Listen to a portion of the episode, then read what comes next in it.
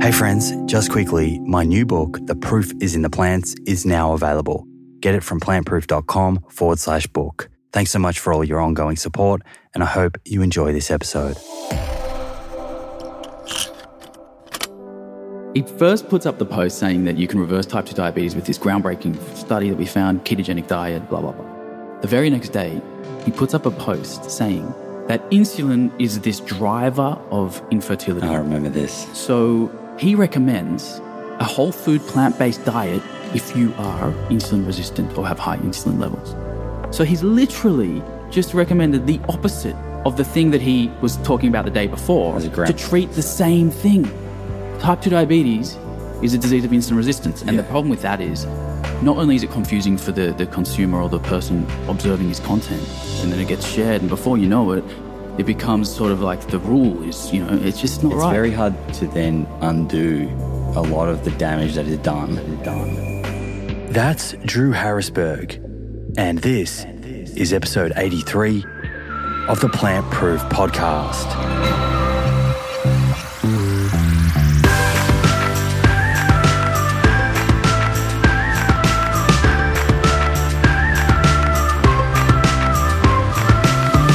Friends, how you doing? It's great to be back here with you again and, and to be back into the rhythm of recording these podcasts after the little break that I had, which I explained in the previous episode, which was my first ever solo episode. If you did enjoy that episode, I, I'd love to know what you thought. I'd love to know if I'm if I'm on the right track with things. For new listeners, by way of background, my name is Simon Hill. I'm a qualified physiotherapist. I'm currently finishing my master's in nutrition. And really, I'm here to help you break down the science and, and make sense of all of the confusion out there surrounding what on earth we should be eating. It's confusing, I know that, but stick with me and we will together separate fact from fiction and learn how to nourish our body with foods that not only taste delicious, not only tickle our taste buds, but promote longevity. And that's what this show is all about. I want you to be a fly on the wall in conversations that I would ordinarily have. These are conversations that I would have with a friend at a cafe, at a restaurant, or on the phone. The questions that I ask are ones that not only am I interested in, but they're questions that I believe you will be interested in and will add value to your life. We're in this together. And today's episode is no different as I sit down with a very, very good friend of mine, Drew Harrisberg, who you may remember he was previously on the show in episode 62, where he and I talked about his journey following being diagnosed with type 1 diabetes at age 22. In today's exchange, Drew and I cover some territory that I think you will find very interesting. After an update on things at his end and a slight sort of summary of our last episode that we did together, we we start to to go through some things that we've seen in the world of nutrition and wellness that people are not talking about.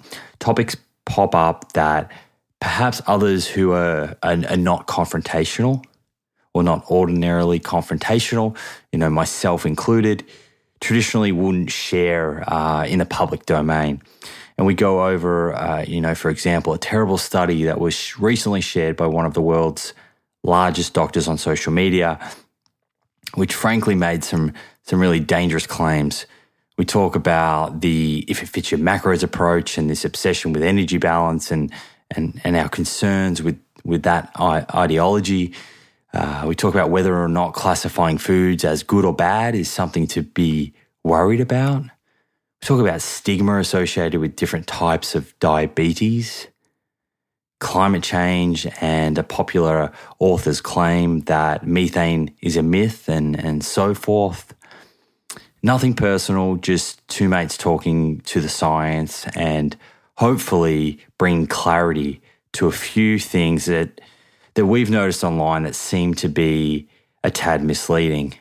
Throughout the episode, Drew and I refer to quite a few scientific studies. As always, they are in the show notes for you to review, and some of them I will actually discuss further in the solo episodes and feature in upcoming blogs as well as I flesh out some of the learnings to, to help you with decisions in your own life and help you make sense of what these studies are truly telling us. All right, let's do this. I'll see you on the other side.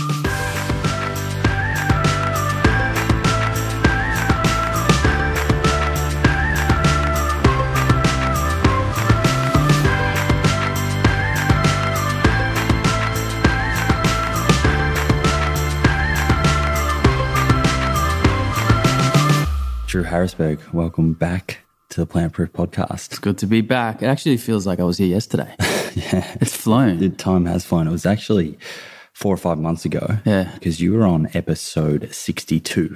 Yep. 62, 63. Ooh, You're testing okay. me there. It's 62 or 63, but we'll clear that up in the in the show notes. But you came on and and shared your story and at that stage, and, and, this is a little bit of background information for anyone who hasn't caught that episode, but at that stage, uh, you'd been through a few different diets. And, and what I found really interesting was you'd embarked on this plant based stage. And you were sort of, what, four months in? Four months, yeah. So you're four months in, but you had some really cool data. And you'd obviously done a lot of research on around nutrition and, and, and type 1 diabetes and insulin resistance. And we discussed that in that episode. So, uh, yeah, if, if you haven't listened to that episode, it probably is a good idea to to go back and listen to that one almost first before today, because today, what I'm hoping to achieve is we're another five months down the track now. Yeah, gets get a little bit of an update because I find that transition period to be a really interesting period for people. Yeah, um, and I know it was for myself, so I'm really really eager to hear yeah. how that's played out for you and of course, you and I we chat, you know, almost daily. So I'm I'm across the the little tweaks that you've made yeah. and, and, what you found, and there's some fascinating things there that I think the listeners will be, you know, very interested to hear, yeah, and, and can learn from. So you know, before we sort of jump into that, what's been going on? How's things? How's how's how's life in uh, sunny Bondi? Mate, I, I, swear, like like it literally feels like I was here yesterday. But you know, uh, there's been a lot happening. I mean, I did a did a bloody TED talk, which was cool. And I also spoke at a uh, the world's largest happiness conference, which was pretty awesome experience. So it was two thousand people in like you know a big theater at the uh, convention center in Darling Harbour. Yeah, it was just like one of those experiences that's so like exhilarating. And I think I've got the bug now. Like I really want to hit the speaking circuit a lot more and sort of dive into that world because you know when you're when you're doing work on Instagram and online, you you can reach a lot of people, and it's a it's a great feeling. But when you're in person and you can really feel the energy in the room and like see people face to face and look them in the eye, it's it's a, it's a different game altogether. So I want to definitely dive into that world a lot more. Yeah, I mean, you've got the, you know, a perfect story to talk about happiness and talk about positivity. You know, mm. having faced such adversity and then being able to look at it as a positive, which yeah. you know is what we discussed in the, in the last episode, and it's quite evident through the way that you live your life that you know you by no means have let your diagnosis negatively affect your life, and if anything, it's it's nourished your life. Mm, mm. Yeah, a big part of my um, my talk was, I guess the theme was adversity as a, as an amplifier, and I spoke about this in in the last episode, how you know we all face adversity in all different forms, and no matter who you are to begin with, it's going to amplify, you know, who you already are and make you more of that. So it was interesting because I got invited to do this TED talk on like about a week's notice, and I was already booked in to do this happiness conference like four days after that. So it was a good opportunity for me to sort of practice my happiness talk on the TED uh, forum, which is really cool. Like, I don't, I don't know if everyone knows, but it was actually a TEDx, so independently organized. But the way that it's sort of formatted is, I don't think they can have more than 100 people, 100 tickets sold. So it's quite an intimate crowd. And I think people think it's like this big thing where there's a packed arena, but you know, it's 100 people and they're really close to you and you can sort of feel as you're going through your talk, you're getting this like instant feedback from the crowd. So it was really, really cool. And then on the complete flip side, the uh, the happiness conference, you know, 2,000 people in this massive arena, lights in your eyes, you know, they're cheering as you come on stage. It was so different but they were so receptive in, in the messaging that I was delivering. Yeah. Both crowds. It, just worked so well for both of those sort of crowds. beautiful. Yeah, it was awesome. Have you have you done a lot of public speaking like that before? Not on that scale. 2,000 people was, was big. Was it what, what, were the nerves doing before that one? Okay. It was, it was a roller coaster. But when I was first asked to do the, the, the conference, immediately I was hit with like butterflies. And then that's when I was like, okay, I have to do this because it's the moments that give you butterflies that are the moments that you're going to grow the most, right? Absolutely, And get the most out of step outside of that comfort Hundred percent. So as soon as I got that butterfly feeling, I was like, okay, I have to do this. I can't say no. So then I obviously accepted the talk, and I, I look when it comes to organizational skills, I'm pathetic. And it was the day of the talk, and it was seven o'clock in the morning. I'm in Bondi. I just had a swim. I was picking up a coffee, and I get a call from the organizer of the conference saying, "Drew, your tech check was 20 minutes ago. Where are you?" So I'm like, "Oh my god, I'm going to miss my talk." So Priorities though, right? You always get that swimming. yeah, you know the routine. So I panic mode. I just got a new phone. I didn't have Uber, the app yet, so I couldn't call call an Uber. I'm at this cafe. I've missed my tech check. The doors for the conference open at eight thirty. It's like seven o'clock. So and it's also the rainiest day of the year. So traffic in Sydney is horrific when it rains. Everyone forgets how to drive. But I mean, this is the, what, what was this called? The happiness. The happiness and its causes. you know, so you, you, you, you, you, you surely rocked up in a, in a good mood. You didn't let this get to you. No, no, no. So, I, so Carly gets me an Uber. I jump in and I'm drinking my coffee. I'm in a panic, and the lid comes off my keep cup. It spills down my shirt. So I'm like, at this point, I'm like, okay, I've missed my tech check. I'm going to miss my actual talk. I'm full of coffee. It can't go any worse. And Sounds like you've been tested. it was. It was a test. But the, you know, the funny thing was, it took the nerves away because I was like, it can't get worse than this. This is, oh, it's almost laughable. So I just got hit with this wave of like calm, and I, I got there and I, I did my tech check and I made the conference run about 20 minutes late. Like I was, it wasn't good. But anyway, I got into the green room and I just felt so calm and and I I almost said to myself like to deliver a good talk, uh, which I'd never done in 2,000 people. Who do I need to be? You know, like who do I need to be? What are the qualities and traits that I need to have to deliver a good talk? And I just went into character.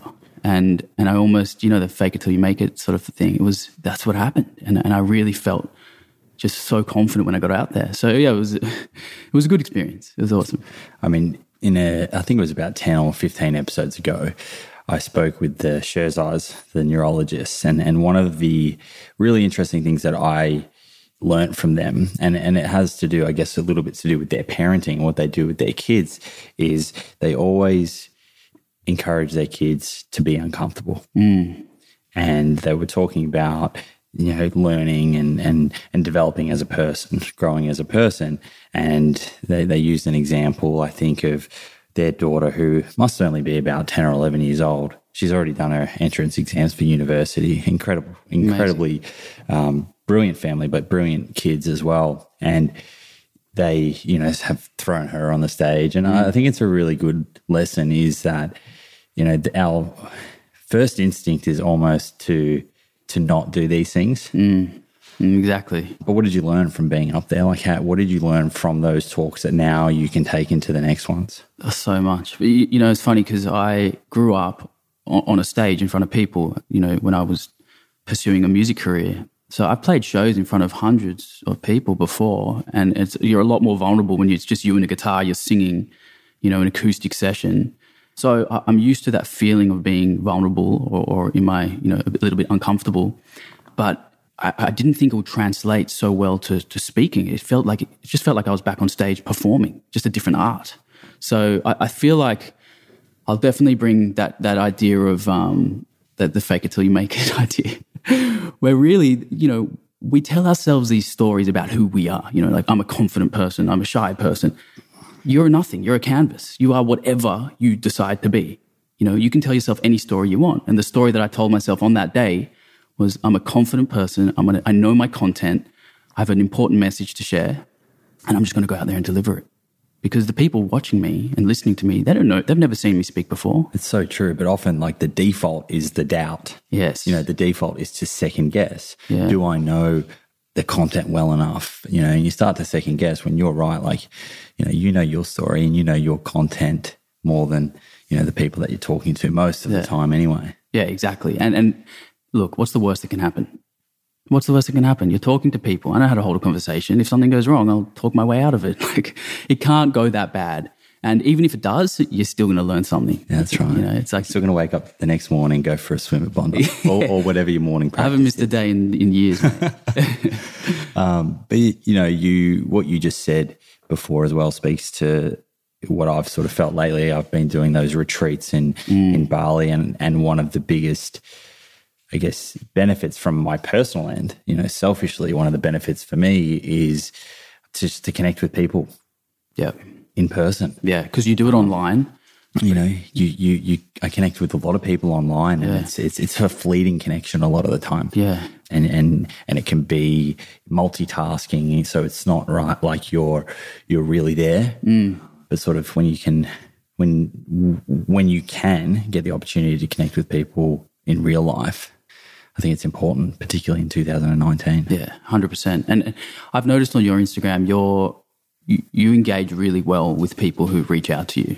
You know, you share messages when, when you receive them, so you obviously care. But admit when you're in person with you know face to face, it's just there's an energy that you don't have when you're sitting in a cafe reading DMs. Like it's just yeah there's- i mean it's completely different it is, it is. So I'm definitely going to chase that, and I know that you're enjoying that too, which is pretty cool. yeah got another one coming up in october i'm I wanted to come to that. yeah you're gonna have to come to the next one I'll come to the next one 20 for sure. 20 uh what is it 2020 next year Yeah, I'll put I'll I'll pencil it in now for sure.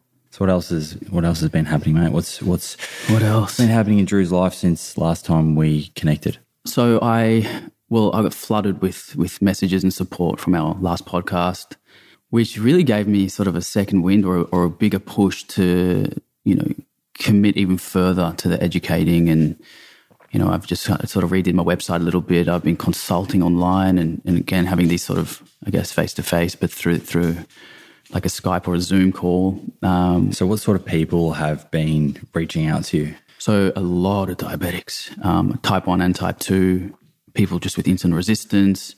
Most of the the message, well, there's been a whole sort of array of messages, but a lot of them have been people who are in the position that I was in four months ago or five months ago when I was like sort of keto phase. Well, actually, that's even further now, but and they're basically saying, I'm experiencing exactly what you've experienced. How do I transition? Like, I want to make the change. They're, they're very plant curious. Like, they, they want to, they want to embrace the idea that you can eat carbohydrates and still be insulin sensitive and still manage diabetes really well, if not better.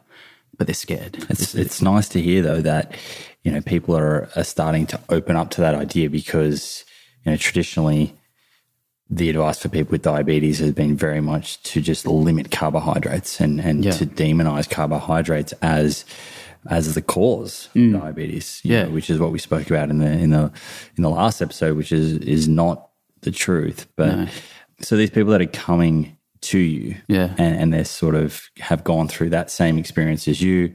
They've tried the ketogenic diet, mm. got very insulin resistant. You know, how receptive are they to this idea of changing their diet? There's there's a lot of fear, man. Honestly, like I said, they're curious and they want to take the leap, but it's kind of you can sense that they're scared and they don't fully trust the system. And and the way I see it is like when it comes to making a change, like we've all got the wings. We just are scared to jump off the cliff and sort of take that leap. And I think that everyone can do it. It's just the practical side of actually transitioning is quite important. So you know, from my perspective, when I did my transition, I started from a point of, like you said, I was pretty insulin resistant. I was taking quite a lot of insulin, even though I wasn't eating carbohydrates. And I knew that if I were to add carbs back overnight, like huge amounts, that I wouldn't be able to tolerate them. Not because carbs are innately bad, but because I was insulin resistant from the huge amount of fats that I was eating in my diet. So, what I did personally, and now what I'm recommending for people to do is to do a slow transition where you slowly add back carbs I'm talking like 10 grams per meal, like not much. And we're talking whole food, Yes. whole plant food. Exactly, exactly. Like, don't be scared of fruit. Don't be scared of starchy vegetables, grains, legumes, all of that. So we add that back in quite slowly, 10, 15 grams per meal until you start to get that sensitivity back. But the, the key in all of this is that you really do have to reduce your fat intake. And if you just add carbs back on top of a high fat diet, you're going to get yourself into trouble because you don't have this metabolic flexibility to be able to burn both at the same time. It's really like it's chaos for your physiology that your body doesn't know how to deal with it. So I removed my fats very low, like almost overnight. So I cut out all animal products, stopped cooking with oils. I, was, we spoke about this last time, but I was eating like coconut oil out of the jar, coconut butter. So I had to ditch all that. Well, you were doing you were doing ketogenic to the Yeah. nth degree. Yes. But imagine, imagine then adding a bowl of fruit or oats Oh, to that. on top of that. So that's the problem. So It's it's, a recipe for disaster. it really is. So it's remove the fat to about 15% of total calories. That seems to be the, the threshold or the, or the sweet spot. And what I've figured out since then is the lower I go with my mm. fat intake, the more sensitive I become to, which to which is in line with you know the randomized controlled trials that Neal Barnard and his Yeah. group and, and others have done is getting that fat right down. Yeah, yeah, exactly. And I was in in the beginning, I was about twenty percent fat, and I was getting good results. Like even when we spoke, my insulin to carb ratio was about one unit of insulin for on a, on a really good day, like twenty five to thirty grams of carbohydrate. Yeah. and I thought that was the best I could do. But I've recently reduced it even further, my fat intake, and my sensitivity is beyond. So I've got a question on that because I, re- I recall that when we were catching up, we spoke about the fats in your diet and we spoke about them as a as a way to help you keep your overall calories at a level where you were going to maintain your body weight as Yeah. well, right? So have you been able to taper off the fat a little bit more as you've you've become better better able to digest very high fiber foods? Yeah, yeah, you nailed it. So the the the biggest barrier or hurdle that I was facing in the beginning was I'd been paleo for seven years. I hadn't eaten grains or legumes. So not only did I have like a fear, a psychological phobia of carbohydrates. I remember that. I Yeah. mean, we we spoke with Dr. B. Remember? We- Yes. We, we had like a group chat going, and you were you were, I guess, fearful of adding some of these back into your diet. And it was it was because of the whole lectin story, which you've spoken about about Mr. Gundry, who's obviously made a good career out of that story. But Lectin Shield. yeah, like, Shouldn't probably shouldn't be plugging that product, but no, no, anyway, that's a freebie, Dr. Gundry. yeah, exactly. That's the last freebie. Yeah. So I added back in legumes and, and grains, and I I guess I wasn't at a at a stage where I could digest them very well. Obviously, my my microbiome was not equipped to hmm. to handle chickpeas and beans and lentils and these foods I hadn't had in years. So for the first couple months, I was in a lot of discomfort, like gastric, like bloating. I, I really was uncomfortable, but I knew that I had to push through. Actually, thankfully, listened to Dr. B's podcast about how your microbiome adapts and changes, and I knew that if I just waited out, eventually, I'm going to, I guess, get these good bacteria that are going to help me digest those foods. And, and now I have zero symptoms when it comes to eating that sort of food. So I've, I've been able to reduce the fat intake and bump up all of my carbohydrates and all the fiber without any symptoms of, of discomfort or bloating or anything. So So, what's a day uh, on Drew's plate sort of look like now that you've got that fat down? You've got lots of high fiber foods. I mean, it's different uh, every day, but basically, I, I usually I, I still like to fast in the morning. So I'll do my activity, swim, coffee, take the dog out, go to the gym, fasted, and then after that, I'll either have like a bowl of oats with sort of like buckwheat, blueberries, banana, um, and I used to add a lot of like hemp, chia, flax, peanut butter, sprinkle nuts on top. But even those sources, even though they're healthy plant sources of fats, they were interfering with my insulin sensitivity. And I was having these sort of highs after that meal. So I recently removed those and just kept the carbs in there. And I'm just handling it beautifully. In fact, my insulin to carb ratio now is like, it's, it's amazing. It's yesterday and, and the few days before that was about one to 40. Wow. One Gosh. to 40, One to which 40. I've never experienced. Last episode, was it around 1 to 15 or 1 It was to, 1 to 20. 1 to 20. Typically. And then after a workout, when I'm most insulin sensitive, Yeah. it was 1 to 30. And I was like blown away with 1 to 30. But now, mate, I'm, I'm able to eat carbs at any time of the day. like not even just after a workout, literally any time of the day, breakfast, lunch, dinner, snacks, I can go for it. I'm giving very small amounts of insulin for the amount of carbohydrate that I'm eating. Which, yeah, I'm still, I still can't believe I'm getting improvements. Nine months in, I thought surely I've made all the gains that I could, but I'm still getting these improvements. And and I think the the real important part of it is is that I've you know I'm respecting the fact that that fats and carbs they don't coexist very well when it comes to insulin sensitivity and diabetes. They really are.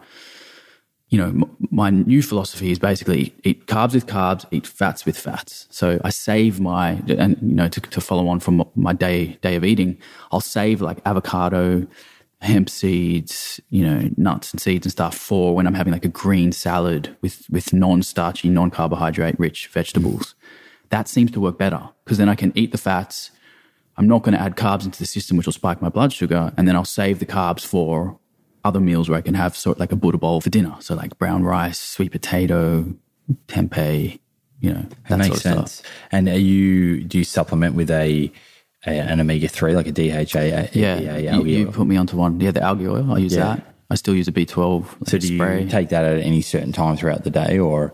No, that that I see. It seems to be just whenever I can remember. Yeah, I can't see it's that. Such a minuscule amount. It's what two grams of. Yeah. of it's not going to make a big difference, but it's been incredible. And then I'm I'm now speaking to people um, online about this and doing these consultations, and I'm telling them what I've been doing, and they they're implementing it for themselves. And just like clockwork, they're getting the same results that I was. You know, less insulin. My basal insulin, which is that long acting sort of background insulin, has reduced fifty percent since I finished my keto phase. So, do you, I mean, your your family are, are, are doctors, but mm. do you mm. have a regular doctor that you also see, or anyone that you see um, who you know prescribes medication, insulin? I don't. I should have an endocrinologist. All people with diabetes should. I've struggled to find one that aligns with my beliefs and my philosophies, mm. but it's not their fault. It's mine because I'm always changing.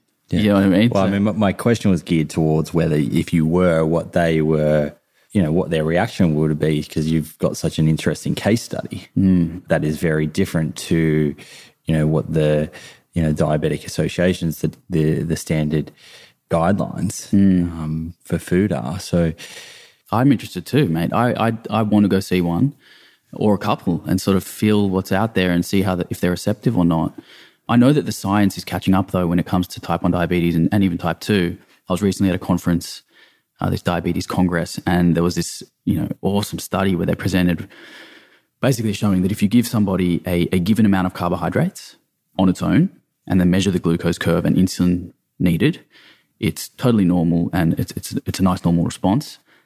If you then give that exact same amount of carbohydrate with fat and protein, you need 65% more insulin to get the job done. And the glucose curve is not normal anymore. It actually has this like delayed spike. So like they, I mean, unfortunately in the study design, they used a pizza and a pasta or something as, as the food, which I don't recommend people eat, but it's like they showed that when you eat that pizza, you, you, your blood sugar start to look like a normal curve. So it'll rise sort of as you eat it, start to come down, and then it'll just bounce up like six hours later. And I know when I was first diagnosed, I used to eat pizza and pasta like many years ago. And I'd have it for dinner. I'd go to bed. My blood sugar would be normal. And then I'd wake up at three o'clock in the morning with uh, my blood sugar in the 20s. And I didn't know why. And I blamed the, the carbohydrates in the pizza. But it turns out it wasn't. It's the fats and protein that actually have an insulin response themselves. So you need way more insulin to get that done, which again is another reason why it makes sense to save your carbs with your carbs, eat your fats yeah. with your fats. You know, so that's that's been a big lesson for me, uh, and I'm still, still, like I said, getting these benefits as we go on now.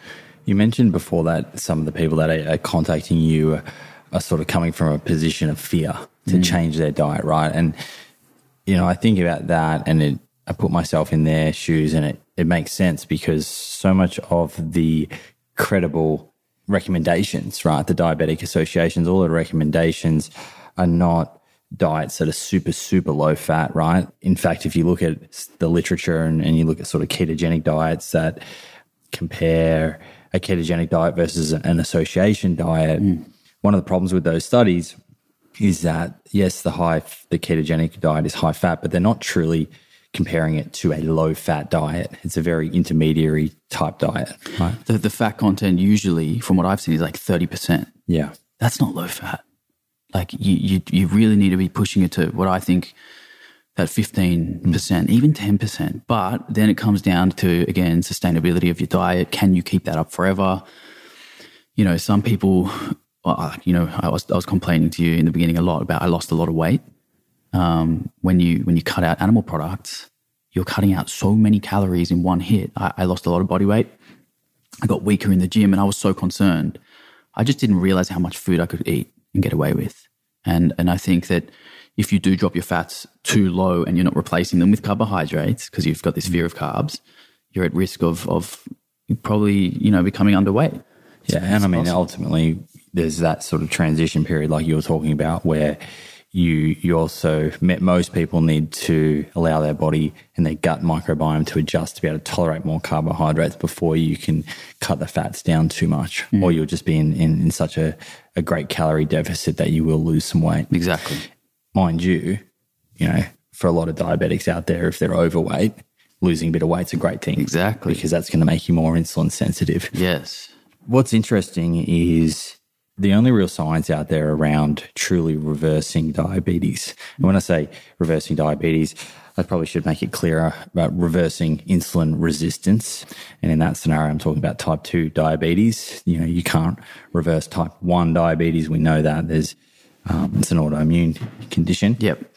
But what's interesting is this definition mm. of what reversing diabetes is. And mm. it seems that it can be used rather loosely. Mm. Um, I know that you and I we we shared a a study. I think the post was by Dr. Mark Hyman. Yeah. Who hats off to Dr. Mark Hyman. He has a a beautifully you know big community, very yeah. tightly engaged community, and and and to be fair, you know I agree with a lot of the things that he does post. Yes. Um, but there was a, a study that was posted.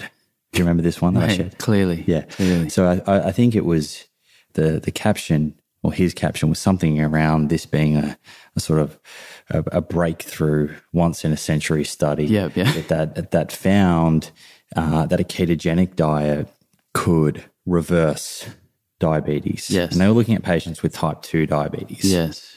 The study was by a a researcher and her team. I think her name was um, Sarah Hallberg. Mm-hmm. And we looked at that study, right? And we looked at the definition of reversal. Mm. Do you remember? Mate, it was, it was, it's a mess. It is an absolute mess. I th- this is my memory of it. They basically came up with their own definition of reversing diabetes, right? So they they admitted somewhere along the line. It was confusing to read. I must admit, it was frustrating to to keep seeing this stuff where you, you see these people of influence who should have a duty of care to be sharing credible information and validating the things that they're going to be saying and talking about. And they just, you know, ignore the facts of, of what is going on. So they, they said to reverse to type 2 diabetes, we can achieve normal blood sugar control, a reduced HbA1c below, I think it was like six or something, like 6.5 maybe. So in the 6.5 in the, normal yeah. range. But, and there was a big but, they left metformin, the, the, the largest diabetes control drug in the world. Which lowers HbA1c. And lowers blood glucose. Lowers blood glucose. It, it's a hypoglycemic yeah. agent. It, literally, its job is to lower your blood sugar. They left that in as one of the variables that they're, they're not going to change. Like, so that was, yeah, to be clear, that was permitted. Um, reversal could still be seen with the patient still taking metformin. Yes. So normal glucose, normal HbA1c, and the patient is still on metformin. And they classified that as reversing type 2 diabetes. And the, the really, I guess, interesting thing, mind you, this was published in Nutrients, which is a, a top peer reviewed journal. Yeah. Um, it was a randomized controlled trial. So this just speaks to the fact that you know, that we've got these definitions out there about epidemiology or randomized controlled trial, right? Mm. Those are those are blanket definitions. You mm. have to look at every single study in its own on it in its own Yes. right, right? And when you look at this study, yes, okay, published in Nutrients, great journal, randomized controlled trial. That's a, that's a great you know methodology Yeah. that they've used there Yeah. to do that. You should be able to look at cause and effect. Yes. But if you look at how they set the study up, their definition of reversal was not truly reversal of diabetes. No. And if you dig a little bit deeper, the even more interesting, and this is not, this isn't anything personal here. Um, I'm just, I feel like we need to comment on this 100%, mate. I feel like the public just believe that everything that's in a journal and is a randomized controlled trial is to be believed. Yeah. Um, so, you know, the, the researchers, the lead researcher and one of the other researchers are shareholders and owners of a company called Virta Health, right? And Virta Health sell packages and programs around reversing type 2 diabetes. In inverted commas, reversing. Yeah, Yeah. reversing in Yeah. type, you know. But if you go to their website uh, where they sell these packages, they even state that they have their own definition of what reversing diabetes is, and within that, there's an asterisk that says metformin is still permitted as a drug that people can take, Yeah. and and reversal is still achieved. There's some there's some real problems when when science like this is getting out, Huge. and then for the, the sort of marketing media campaign behind it to see it end up One of guys with millions of followers sharing this. he he Dr. Mark okay. Hyman has seven hundred thousand or something like that. Yeah. Um, size community on Facebook Yeah. and on Instagram. So when you when you add all this up and, and the people that they talk to, we're talking millions of people Yeah. who think that there was a scientific study, which is a breakthrough study. breakthrough. That was the words. Yeah. Or groundbreaking. Groundbreaking Yeah. of the century Yeah. right?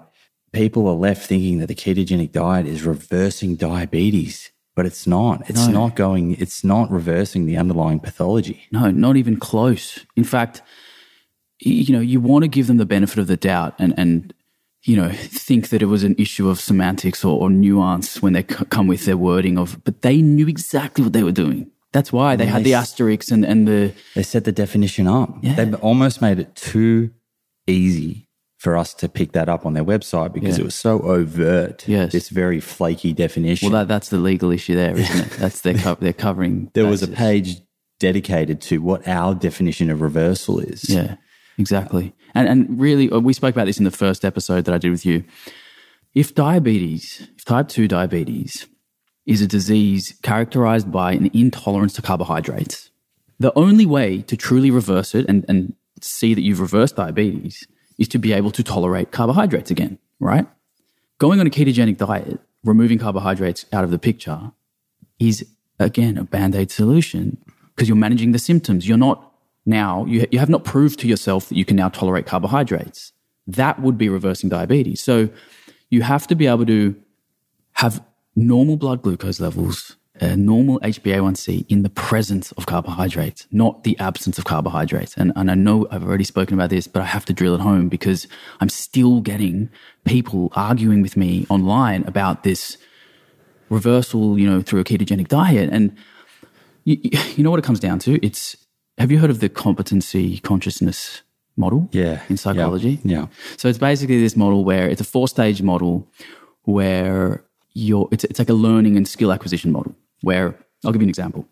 So let's say you've never ridden a bike before and I, I present you a bike and I say, do you know how to ride a bike? And you say, yeah, of course I know. So you jump on the bike backwards and pedal the wrong way and you fall off, right? And you're like, see, I can ride a bike. Well, no, you're, you're unconsciously incompetent at that, at that point. You think you can ride a bike. You don't even know that you can't. And you truly believe you can. Which another word to describe that could be delusional. Or delusional. or delusional. So then the next day you jump back on the bike. This time you sit the correct way around and you pedal a little bit and then you fall off and you're like, now you're like, okay, I couldn't ride a bike. I still can't. But now you're consciously incompetent. The next day you jump on again, you spend a bit of time on the bike and eventually you figure out you can balance and you can do it. You're now consciously competent. And then finally, years later, you can ride effortlessly on this bike. You don't have to think about balancing.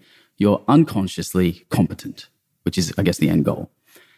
So what I'm seeing online is that these there are people spreading information and they are at stage one of this model. They're unconsciously incompetent, or worse, in this case that we just mentioned, consciously incompetent, Yeah. which is scary. When you have a duty of care and a responsibility to share truthful information, And yeah, that's to be honest. I think that's the that's the most dangerous part of this is that 100%. this is coming from people that you know are credible. They have credible qualifications. yes, It's published in a top journal. yes, it's yeah, it's not It's right. very hard to to then undo a lot of the damage that is done. Yeah. Right? Yeah, we're talking about it here, but this has reached millions of people. millions of people, and and and their networks are big too, and then it gets shared, and before you know it, it becomes sort of like the the uh, the the rule is you know it's just you know and the funny thing was so we saw that post that Mark Hy- is it Mark Hyman Yeah, Dr. Mark Dr. Mark Hyman okay so he put this post up And it, he, he's a, a 10 or 11 or 12 time New York bestseller Mm. author. Like he's, he's made a, a valuable contribution Mm. to the space. And like I said before, he, you know, I just want to make it really clear. Some of the stuff that he says is brilliant. well this is what I was about to And say I think he's moving people in the right direction. I agree. I do agree. So, so the very next day, he puts so he first puts up the post saying that you can reverse type two diabetes with this groundbreaking study that we found, ketogenic diet, blah blah blah. The very next day, he puts up a post saying that insulin is this driver of infertility. I remember this. So he recommends a whole food plant based diet if you are insulin resistant or have high insulin levels.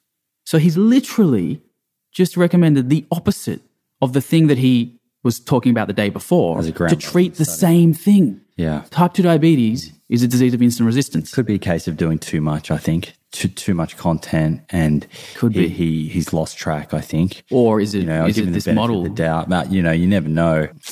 It's it's a hard one because I do remember that it was Mm. a, it was a it was a polar opposite message the next day. for the same underlying cause. And the problem with that is not only is it confusing for the, the consumer or the person observing his content, but I think that he might be confused with, with that part of it, you know? Yeah, I mean, the caption sort of led us to believe that there there could be some confusion. Yeah. and the whole carbohydrate insulin discussion because there have been so many different theories around it, it can get really confusing. You know, we Yeah. broke it down in the last episode. I broke it down with mastering diabetes. That was four and a half hours of talking Mm. about science. Mm. Yeah. There, there is a lot to, to get through. Obviously, we tried to make it very simple by the end of it. Yeah. One of the things that I think is probably one of the biggest risks that could be overlooked about the ketogenic diet is the cost opportunity mm. of leaving out these foods that we're talking about. You know, these high fiber foods, which are, you know, legumes, whole grains, which are associated with longevity, lower incidence of cardiovascular disease, which is the leading cause of death in Western populations, you know, lower incidence of type 2 diabetes. It's crazy, isn't it? Like it's leaving out foods that we know reduce one's chance of developing diabetes in the first place. Yeah, it is. It's it's it's ironic and it's sad, and and for me the turning point because I, I mate I used to believe in this high fat low carb movement. I really did because, and we I think we need to be fair. It is still a pot- potential solution to manage the mm. symptoms of type two diabetes. Well, I mean, we, it's better than a diet that's sitting in the middle, Yes. right? At least it gets the blood glucose down. But like we spoke about, what are the long term? Is it is it helping with the complications long term, or is it potentially even adding to them? Exactly. And then it's what you just said. It's like you're leaving out this food that is associated with the longest living populations with the least mm. amount of not just chronic disease, but actually type 2 diabetes. Mm. So, And and I mean, not that this is obviously the the first thing that someone with diabetes is thinking about, but eating those foods is also reducing your overall environmental footprint. big, There's a big win win big there. one. We can get into that later. 100%, man. That's been a one for me that I'm super proud of. And there's been other weird like be- benefits that I found that I wasn't expecting, like my grocery bill. It's so much cheaper. You know, grass fed beef and eggs and Hang free on, range. but this is that's a bit of a myth. Let's let's let's set this one straight. So most people would say, "Oh, the, the you know plant based diet or health food, it's so expensive." Right? Tell me what's happened with with your grocery bills. Uh, I, I think it's gone. It's in half. I'd say probably because I was eating a lot of those products, which, like I said, free range chicken and eggs and grass fed beef and you know the bone broths and all that sort of stuff. But now I'm buying my food from my local. I mean, I bump into the markets often at, at Bondi markets, local produce, fresh, organic, My my plastic use has gone down. I bring my own bag. You know, and it's just like the whole experience is so enjoyable and so wholesome. fulfilling. Yeah, it's really awesome. Tell me, uh, you know, when you were going through this ketogen- ketogenic phase, and no doubt you were you were listening to a lot of podcasts or reading a lot of books and, and forums and, and blog posts about keto. One of the things that I see come up quite a bit is that proponents of the ketogenic diet will say, "Oh, it doesn't matter that." Because there's, there's there's quite a lot of studies out there showing that as you move to a ketogenic diet, ketogenic diet, your the LDL cholesterol will increase. Mm. And a lot of these proponents will say, well, that doesn't matter because HDL increases proportionally. Mm-hmm. Is that something that you had come across? Yeah, I mean, you hear about that all the time. You'll find a blog post or a podcast to justify any potential negative Mm. biomarker that comes in a blood result. And I found them for myself and I justified them for myself. My LDL went, Your LDL went up. And did your HDL go up too? Can you remember? H- it was always high, my HDL, Yeah. always. So I, I'm not sure exactly how much it went up, but my LDL was, sorry, my total cholesterol was like 6.4, I'm going to say, during my, my high fat phase. So well outside the normal range. Endocrinologist wanted to put me on a statin. You know, it just didn't feel right. And then, yeah, four months into my plant based diet, my cholesterol's 3.6. Hmm. You know, It worries me because I read the forums and I read people commenting saying my my LDL shot up, and then I see the the the moderator of the forum or the the author of the blog comment and, and hmm. talk about HDL. But I've read a lot of science on HDL, Yeah. and this is something I've written about in my book. Hmm. HDL is really interesting because for years, high HDL people thought was a protective Yeah. protective against cardiovascular disease, but the more science that comes out, and and they've this is a really interesting part of the science on HDL. They actually created drugs that could increase someone's HDL, mm. right?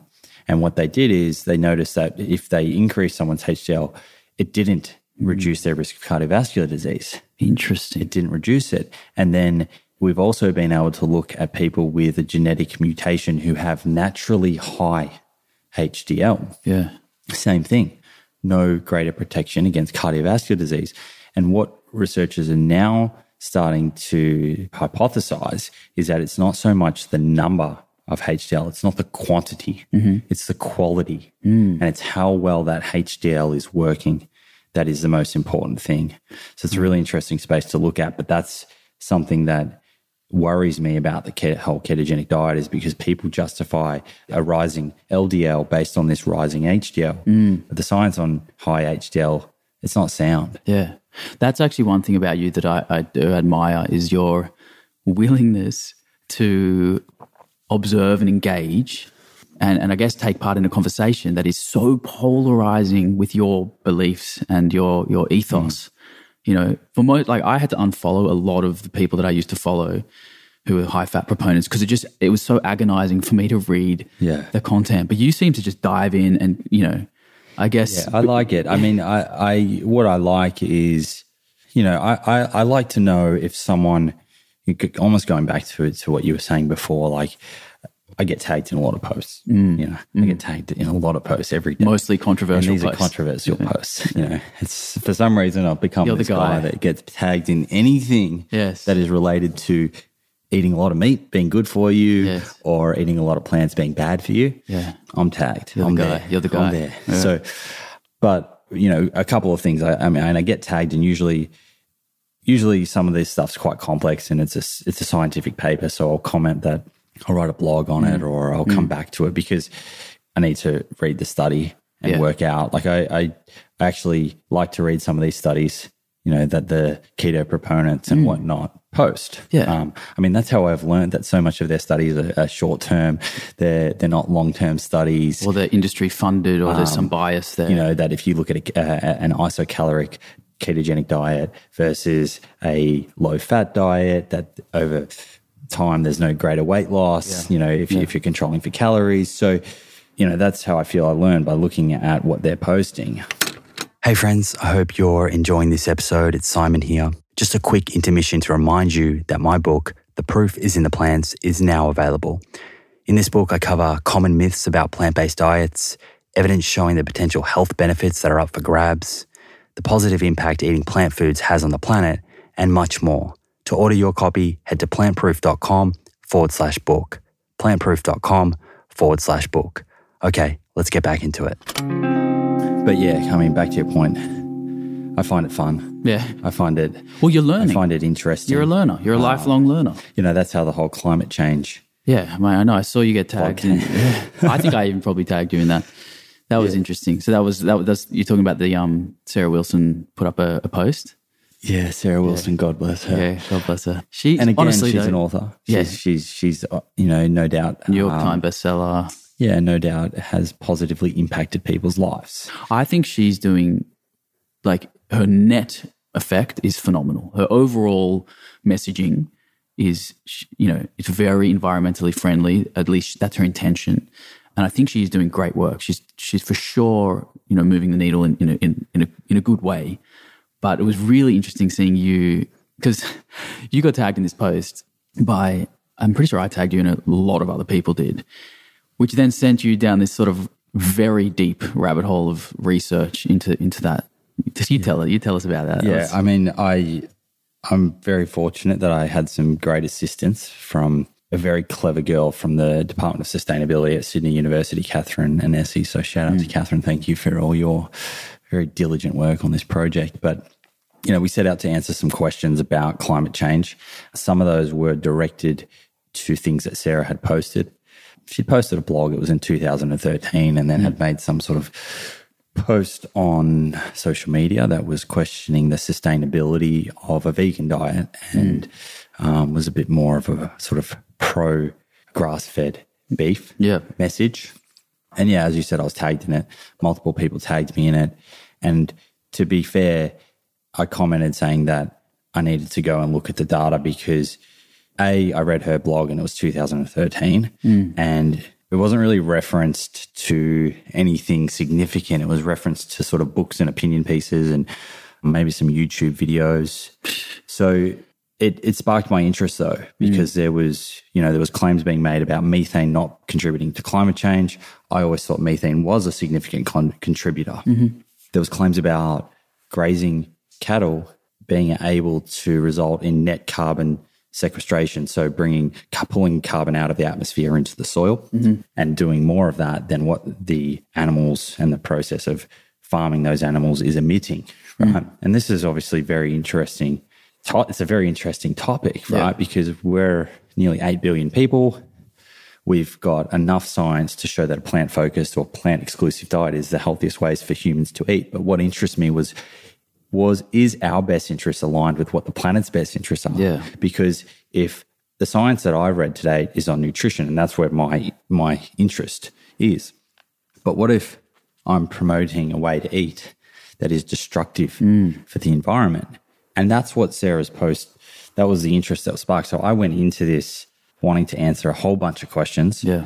To be honest, I went in with the mindset that I could very well be promoting a diet which is damaging to the planet because I hadn't done all the research. I didn't understand, you know, fully what, you know, farming of plant based foods versus animal agriculture. Yeah. How does it all work? How does the system work? And it's a, it's a very long blog post. I read it. Um, I need to read it probably four more times to understand it properly. It's so we could speak about it for, for hours. And I encourage everyone to read it because, you know, this discussion around climate change and, and the food system comes up a lot. And, you know, I hadn't seen anything as comprehensive as what this blog now covers um, in, a, in quite a systematic format where questions, you know, around is a grazing cattle better than conventional?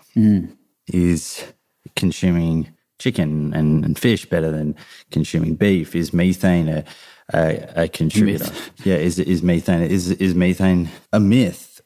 What would happen if the world went vegan? Yeah. right. And that was the last question because I wanted to to get to the bottom of that. And yeah. to cut a very very long story short, what I found was that all of the independent reports show that the farming of plant based foods have much much less impact on the environment, right? But there are other considerations, right? And and there are the other considerations, uh, things like food security. You know, some some areas of the world don't have enough plant based food sources Yeah. to get adequate ca- calories and nutrition. And they rely on fish. Some of the island countries or some African countries rely on beef and things like that. So to just sort of flippantly say the whole world should be vegan, it's a nice thought. It is a nice thought, but it's it's reductionist again. It's Um, Yeah. not- But where I got to sort of at the end of it was that if you can adopt a plant based diet, if you can do it, Yep. you know, if, if you have within your means, Yep. if you can do it and it's affordable for you, you can access all the foods, then according to all of the large independent reports, hmm. you are doing the best thing for the planet. And and not only you are offsetting it for people that can't do it hmm. or won't do it. And that's the key thing yeah, the, the the question around should can what would happen if the entire world went vegan it's almost a little bit redundant. Mm. It's like that's not going to happen in 2019 yeah, we need to curb the emissions. You know we've already exceeded the increase in, in rising temperature. Mm. Um, mm. and to curb that further as many people as possible need to change the way that they eat and move to a plant predominant or plant exclusive diet When you say plant predominant, what I mean, what percentage are, are we talking here? Yeah, I define that in my book as well. Hmm. Five to ten percent of calories coming from animal products as a maximum would be considered a plant predominant diet. Gotcha. So yeah, you're looking at that 90 to 95 percent plants. Hmm. So I guess another way to look at it is is when you look at your plate as as a, as a you know an amount of food you're eating, it's a very small. Because I remember the um the Eat Lancet report. Yeah, which is a good report to look at because the Eat Lancet report was an investigation from 30, 30 or 37 independent researchers, scientists, Yeah. not paid by any food industry. And they looked at what's the best diet for humans and the planet.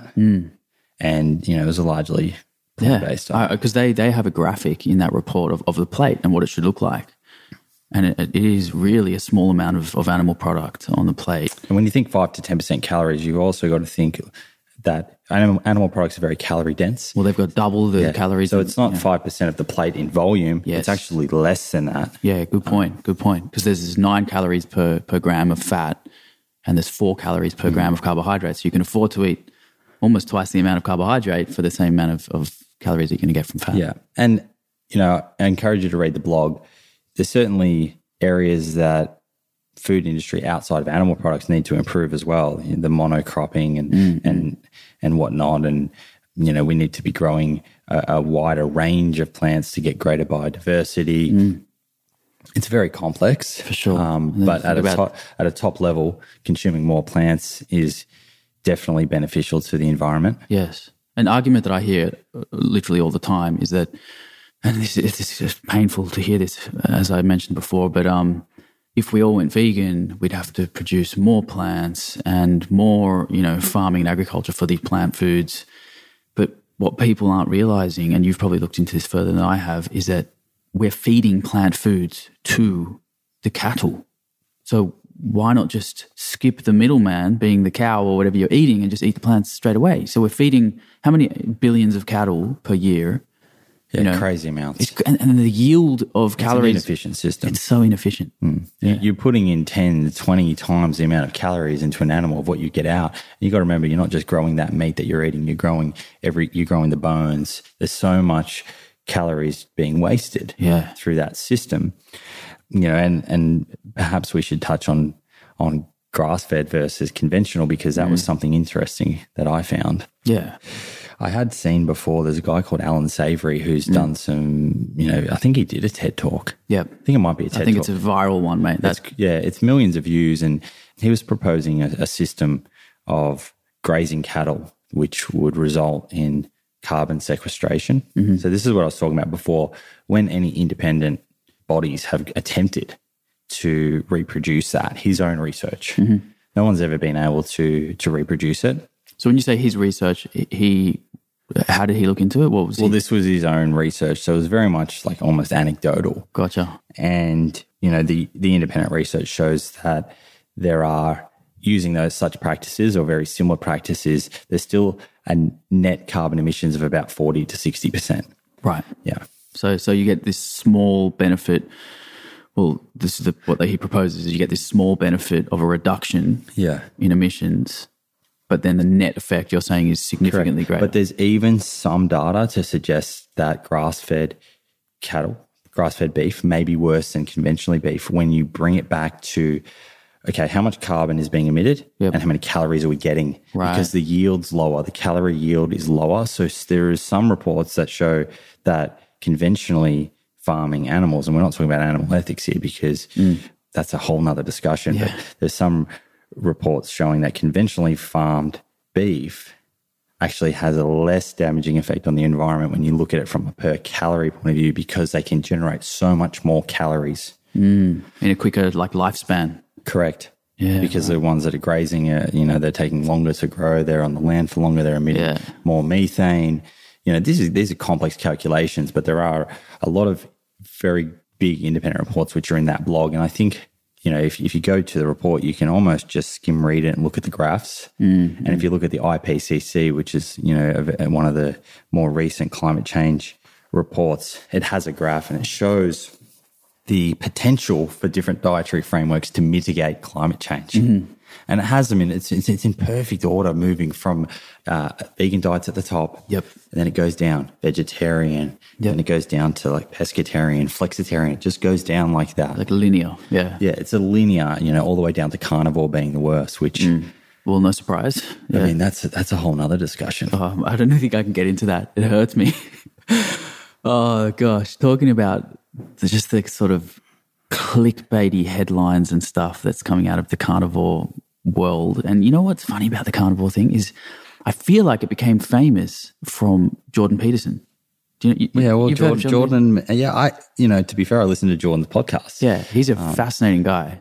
Like I, I, I enjoy listening to him he's, talk. He he's very interesting in the way that he thinks. Yes. um, he's got some some you know some some brilliant ways to look at things. Mm. But yeah, you're right. That's hi- hi- him and, and his daughter Mikhaila. Yes, that they they essentially made this diet famous because they say that it's I guess reversed or cured their autoimmune conditions. Yeah. and again, this is a deep one to get into because it's the it's the the old uh, correlation causation argument. Just because something's correlated doesn't mean it caused it, and it's very tricky to know what is actually helping their autoimmune disease. Is it the fact that they're eating meat or they're not eating X, Y, and Z? You know, it's we'll never really know. Well, it is. I mean, it is in effect a, a fairly strict elimination diet. Hmm. I guess we can't discount the fact that there does seem to be enough people who are talking about short-term benefits of the carnivore diet to Yeah. to you know to sort of go well there can't be this many crazy people can there like they, they well, I don't know. they must be feeling better. And I, and I think short term, Oh, yeah. the elimination aspect of it, that sort of explains why people might get some short term benefit. For sure. I, I don't think anyone's faking it. No, no doubt. But, you know, there's a, we've been naming a lot of people in this podcast, and I don't normally do that. But hmm. again, none of this stuff's personal. I think it's just nice to be able to talk openly. And I would, I would encourage any of these guys, Dr. Mark Hyman, Sarah Wilson, to come on the show. And I, I'd love that. And, and I would always be open to having an open conversation because I don't know any everything, and mm. and and I'm sure you would say the same. And you know, they may be able to to open our eyes to something new. However, I think Paul Sal Saladino. Mm-hmm. Oh, Saldino. I think it's Saladino, which is the ironic thing. Salad. I think his salad is in his last name, um, but he's very much anti-salad. So Paul Saladino, Dr. Paul Saladino, he's a psychiatrist. I think he's from, I think he's from the West Coast. Brilliant speaker, very convincing speaker. Mm. I've listened to a few. So this is another. I listened to Carnivore podcast. Mm. I listened to him for about forty-five minutes, and I was very impressed with the way that he was able to position his his view on the carnivore diet. Yeah. I fact checked though and had a look at the science that he uses, and it's even on his website. He uses six case studies. So we're talking about single person case studies, mm-hmm. short term case studies. One of them is is a, is a diabetic, type two diabetic, mm-hmm. who gets improvements in blood glucose control. I mean, we've spoken about that because carnivore is essentially a ketogenic diet. Yep. Can be depending how you're doing it. Yep. But yeah, you're not consuming any carbohydrates. Yep. So improving your blood glucose, that's fine, but it's not telling you what that person's long term health outcomes Yep. are, are going to be Yep. by adopting such a diet and removing more healthful foods. So there's like six case studies. Mm. There's there's there's nothing more vigorous than that. Mm. And then there's some links to Jordan and Mikhaila Peterson, Like anecdotal evidence. more anecdotal evidence, and that's what the crux and the base of of his website and his services are built on. Yeah. Which yeah, it baffles me. It, it, the problem here is that it's become a numbers game. So when you go on Instagram and you see Mark Hyman, and you know, I'm not going to name everyone, but these people with millions, hundreds of thousands of followers, the, the layperson looks at them and goes, well, they've got doctor in their name. They must know what they're talking about. Everyone seems to agree. They've got a million followers. So then they take everything that they're saying as, as the truth. I think on that doctor thing, I think people need to be careful. You know, obviously, doctors are certainly people that we should very much respect in society, and they're very, very smart. But I think we need to look at what type of doctor they are as well. Yeah. Um, yeah. You know, and and Paul Saladino, who I just spoke about, he's a psychiatrist, but he's giving advice under the guise of essentially being a doctor. He's done a functional medicine course, which I looked up, which is a 90 day course. That's a little different to someone who is an MD and has then done specialty in gastroenterology or um, is you know, working in a clinic nutrition. and actually seeing patients every single day and contributing to, to publications and yeah. you know peer reviewed studies and all yeah it's, it's very different we need to draw a line i think Which is something like when I get guests on this show, it's something that I consider very carefully. Mm. Who are the doctors that come on this show? Mm. Because obviously, people when they see doctors on the show, they're, they're they're they're tuning in and and you know they're listening with the understanding that that person is a medical doctor. Mm. But you, you know, it can get lost on social media. yeah i mean social media is a funny landscape to to make our way through it's changing i feel like it's changing all the time you know i've seen things on social media that are really disturbing even personally like I recently got approached by somebody who invited me to this this private like a WhatsApp group of influencers. And the whole idea is that that it's called a pod. And there's a group of influencers that join this pod and they sort of work together as this team to boost one another's engagement and I guess make it look like their posts are getting more likes, getting more comments, getting more views, whatever it is. I obviously turned down this offer because it just it disturbed me to think mm. that you know the content. So basically, what how it works is, let's say I join the pod and I get approached by a brand or a company that wants to pay me to put up a post, and it's a product that I'm not really well aligned with, and I know that it's going to come across as a little bit cheesy and promotional and something that I wouldn't usually put on my Instagram, but I know that I'm going to get a good amount of money from it. So what you would do is you'd go to your pod and you say, "Hey guys, just posted product X. Please go leave a comment, give it a like." And all of a sudden, within two minutes of putting this post up, you've got 50 of like the biggest influencers in in your city or even country, all posting a comment at the exact same time. Oh my god, love it, the best, da da da. But it's artificial. Man, it's it's totally fake. It's totally fake. And it's this mutualism. So it's like, well, you do it for me, I'll do it for you. We all do it for each other when we post these things. And what it essentially does is it, it deceives the client into thinking that they're getting a return on investment, that you're getting this amazing engagement and people are loving the product and it's people are seeing it when really you've just manufactured this fake moment where then the client will go, oh, look, we, we had, you know, 500 comments and all these verified blue tick Instagrammers are talking about it. And then they then look at their marketing budget and go, hey, we can afford to do this again to them. And to, and it's just It's a crazy manipulation of the system. hundred percent, mate. It's a hack. It's it's an Instagram hack, and it's just we need to be so careful about what we're seeing on online. We can't just take everything hmm. the way we see it. We got I mean, if you, if you dig deep into that and you think about it, you think, okay, the motivation is that, you know, these guys want to get greater engagement to make more money. that's it. But the fact that they're having to go to that level means that the content that they're putting up, there's something wrong with the content. It's got, to, got to come back to, to the content, right? Yes. Because if, if you're artificially increasing your engagement, it's only going to last so long. Yeah, Do you know what I mean? Like, Yeah. and you know, I feel like the the most important thing on social media, and I'm sure you agree, is content that adds value to the community. hundred percent. I think that's why Instagram uh, took the likes away How did you find that? Did you enjoy that? The fact that you can no longer see how many likes somebody's getting. I think that the whole point of that was to to go back to the root of, of what it was about. Instagram was always about documenting yeah. real moments, not creating fake moments. So now it's all about posting for value. What what is the consumer or the person observing my post going to get out of this content? Is it valuable or not? It's not a popularity contest anymore. We can't even see. I think it's been a great it's a great move. It hasn't actually rolled out everywhere though, right? Because it, yeah, it doesn't seem like countries. it's in America. No, it's not. Yeah. I think Canada and Australia are, are, doing it. Yeah. I mean, there's always some sort of resistance to change. Mm. I look at it like an iPhone. Mm. iPhone, they, they update something and people are outraged but they know what you want before you know. Yeah. A month later, you're raving about this feature. Yes. Like, you know, on the iPhone now, how there's no button on the front of it. Yes. I picked up an iPhone the other day, one of the old ones. Yeah. I was like, swiping how, up. How did I used to use this? I know, me too. and you adapt in like a few days. Like, you, you get used to the new technology so fast. I did the same thing. I went back to my old one and it was so small and had the button. It's just, yeah, we're, we're always evolving. Yeah. Yeah. Speaking of strategies for um, engagement, there's another very cheeky strategy. We're covering all sorts of topics here, but yeah, I like it because this is kind of just like the conversations that we would have exactly if we were having lunch or breakfast now. Yeah. So there's this strategy that I came across, and essentially what it is is to to put a post up which is for 50% of your followers highly inflammatory mm-hmm. and likely to annoy them and for the other 50% likely to really appeal to them. Mm-hmm.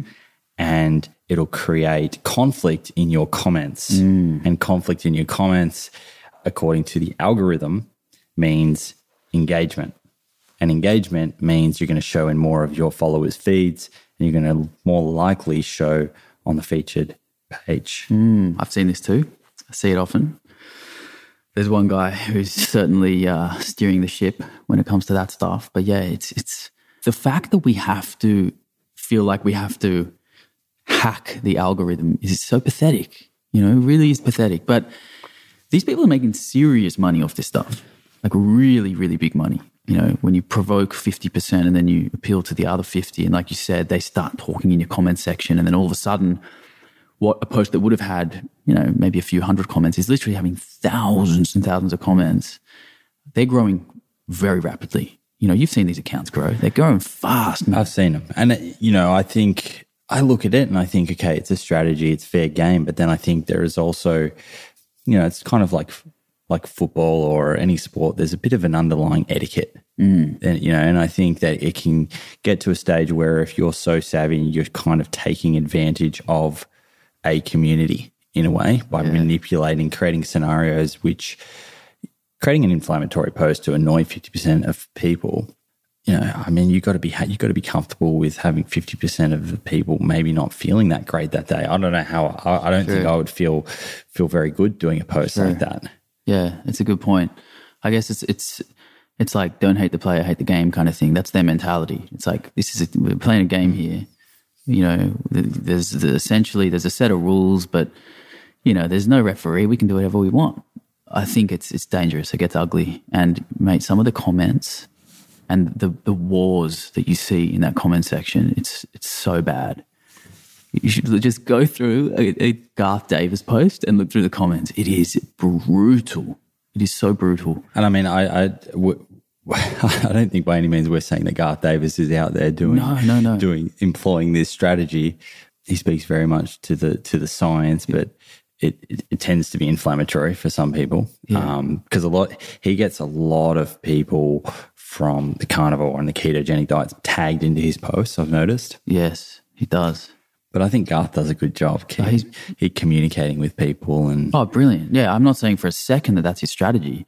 I'm just saying how if you do provoke people d- despite your intent, it, it's it raises this conversation. I think it's an important conversation to have. A lot of the time, it is, but it just gets ugly. It gets messy. Because, it get ugly quickly. Yeah, because you, you, you're not accountable to to you know you're not seeing the person face to face. You would never say these things to someone's face. Mm. No one would. But when you're behind the keyboard, you can do whatever you want. You get away with it. There's this anonymity that you can just say what you want and then bail, exit, and it's and it's over. In fact, I've even seen you know you've put up posts that have been, I guess, provocative to, to people that really love carnivore and keto and all that sort of stuff. and they disengaged in your comment section because they know that if they do talk in your comment section that they're going to help you with your algorithm to reach more people. So it's like yeah, it gets I mean that's highly tactical. I yeah, I've never thought about it that way in that like I yeah, I I get tagged in people's posts uh, who are posting something which I may not agree with, and I usually would comment. But now that I think about it, I'm perhaps I'm just further boosting their message. Probably, who knows? I think I think I've been tagged in a few of James Smith's posts before. Yeah, I think everyone gets tagged in those. Seriously, yeah, his content. Look, he he's taken a, a unique approach. He's got this. Um, look, he's a funny guy let's be honest, some of his posts are very humorous. I, I do get a laugh out of a lot of them, but it's so clear now that sort of you paint this picture. It's like so many people get offended, but so many love him. It's it's truly this like love hate divide, and it's working from a business perspective. All right, if you're thinking about what he's setting out to achieve, which I don't know what he's trying to set out to achieve, but it's growing his his account and putting his name out there very quickly. And I'm sure he's selling something on a website somewhere, and this strategy has to help you sell. It, it helps. Yeah, but no you've doubt. got to be okay with, like you said, hurting people's feelings, being provocative, and I guess just being straight up like lacking compassion, really. Mm. You've got to be okay with those things. And if money is the driver, then that's that's a strategy to take. It's mm. not for me, it's not for you. No, I have to agree. I think he's he's actually very humorous. He's the type of guy that you could easily hang out with. Yeah. And have a laugh with. I'd probably if I was a follower, I'd probably be looking at him more for a personal training advice rather than nutrition. Dietary advice. I think the nutrition side of things is is a little bit oversimplified, and this is obviously not just directed at James. This is more of a general thing. Mm. The you know, what do you think about the the whole energy balance? Is is everything calorie counting? It's not about the quality of the food; it's the quantity. You know, this is. Mm we've spoken about the ketogenic diet. Mm. This is almost like a whole nother area. It is. If it fits your macros, yeah. it's probably what you would That's it. Um, umbrella all of this conversation in. Yeah. It's it's called flexible dieting, which is essentially the idea that once you figure out your BMR, basal metabolic rate, how many calories you require to either maintain or lose weight, that you can then calculate what macros you need within those calories. And then as long as you eat within your calorie intake, within those macronutrient targets, you can eat any food you want and still lose weight. And it's true. You can. You absolutely can. There's no doubt about it. So many people are doing it. You know, their whole sort of selling point is that you can eat whey protein and Pop Tarts and still be stage ready for Mr. Olympia. Hey, that's appealing, right? It's to, very, to the mainstream. Yes. That's that's appealing. It is very appealing, but it's so aesthetic focused. It's not a health focused diet or framework at all. So the whole idea is eat the foods you want, eat the foods you know aren't good for you, but don't exceed your macronutrient targets and you're good. You're going to be ripped. You can have a six pack. You can step on a stage. You can win a bodybuilding competition. You can look great in, in, in swim, swim shorts at the beach or whatever it is. But what's happening under the skin and how, yeah. how nutritionally adequate is that actually? Exactly. Like if you wear your body inside out, how sexy are you really going to be? Let's be honest. You know, you're, you're putting. If it fits your macros, is, is not going to look that sexy. No, you're going to, it's, you're putting literally garbage into your body and your, your shell or exterior looks appealing, but I don't even know what's going on on the inside. I can assure you it's not good. And, and, and the reason that this thing has taken off is because what you just said, it's, giving the giving people the idea that they can still have the foods that they know are probably not good for them and they feel guilty eating, but there's now a calculation or an equation that allows it to work. Do you know what I hear often from these guys? Mm. And a few of them have messaged me about it. And I have a fairly strong opinion on this. I haven't posted a lot on it because I almost feel like if I shared this, I'd get attacked. Mm. What do you think about describing foods as bad foods and good foods? Oh, this is messy. This is this comes back to clean eating and dirty eating and good food, bad food. I'll tell you where my stance is. I'm sure I know yours. I've probably opened a can of worms here. You have. You have. Firstly, it depends on the goals. What What are your goals? If your goal is to step on a bodybuilding stage, essentially, in their eyes, there is no bad foods. There's just macronutrients. So protein, whether it's from steak or from beans, it doesn't make a difference it's protein. Protein's protein. Carbs are carbs. Fats are fats. So it's completely taking quality out of the picture. So they don't think that there's a good or bad. There's just macros. Then there's guys like you and I who are like obsessed with food quality.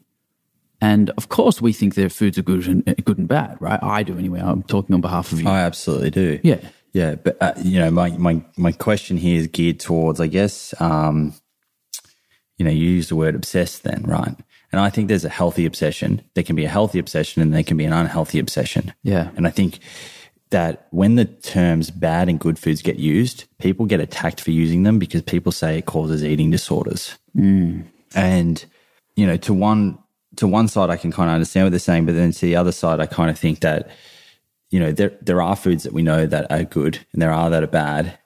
And I think understanding that and having an, a healthy understanding and approach to that is actually you know important as an adult hmm. to to see the foods for what they are Yeah. and to, and not to shy away from that and and to to be scared of that Yeah. to just to understand that information use that information and knowledge Yeah.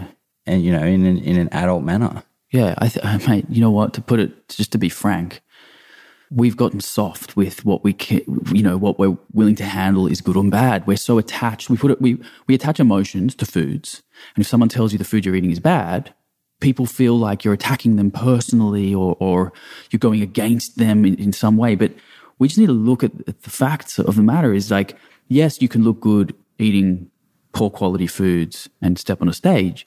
But if health is your goal and longevity is your goal and, you know, mm. lifespan, health span, we need to be able to accept that there are foods that are good and bad.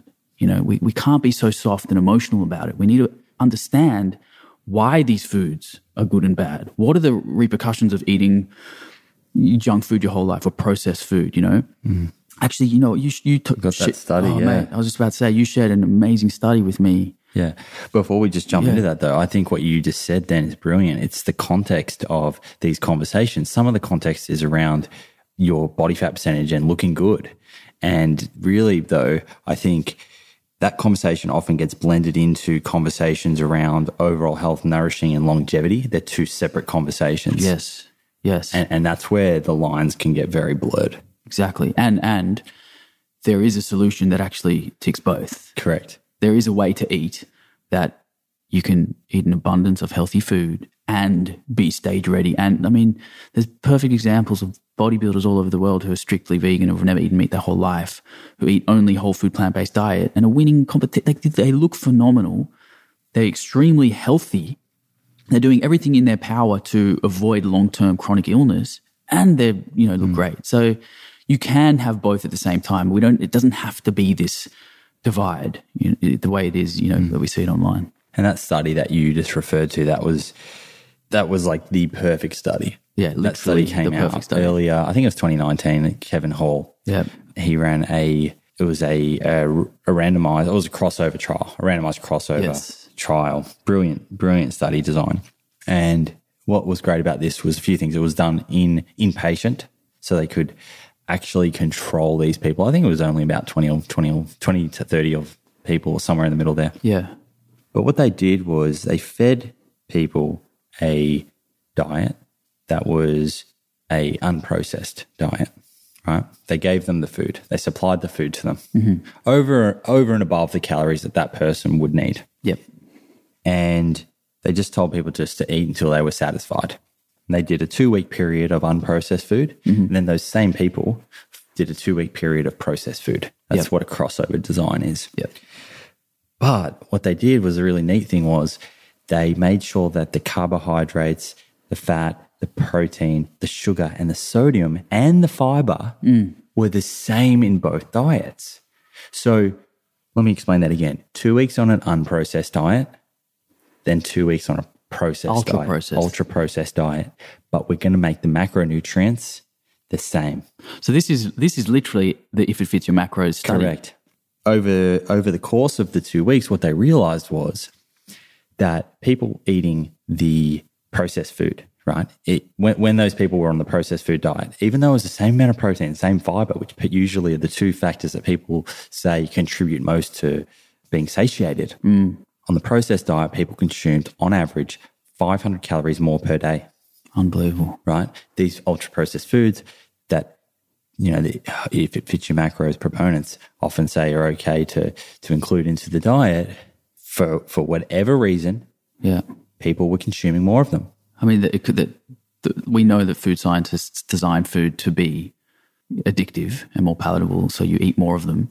But I remember you told me a part of that study, which kind of blew my mind, was that despite eating more of the ultra processed food, their level of satiation and hunger was the same, right? Correct. People thought they were just as full. That's crazy. Isn't for an extra five, it took them an extra, an extra 500. 500 calories. Yeah. Right. And then when they were following the two week of, of processed food, people were gaining weight. Yep. And of course, you know, losing weight in the in the unprocessed diet. Yep. Right. There was a, on average 500 calories a day difference. So they were basically on the on the the real food diet, so to speak.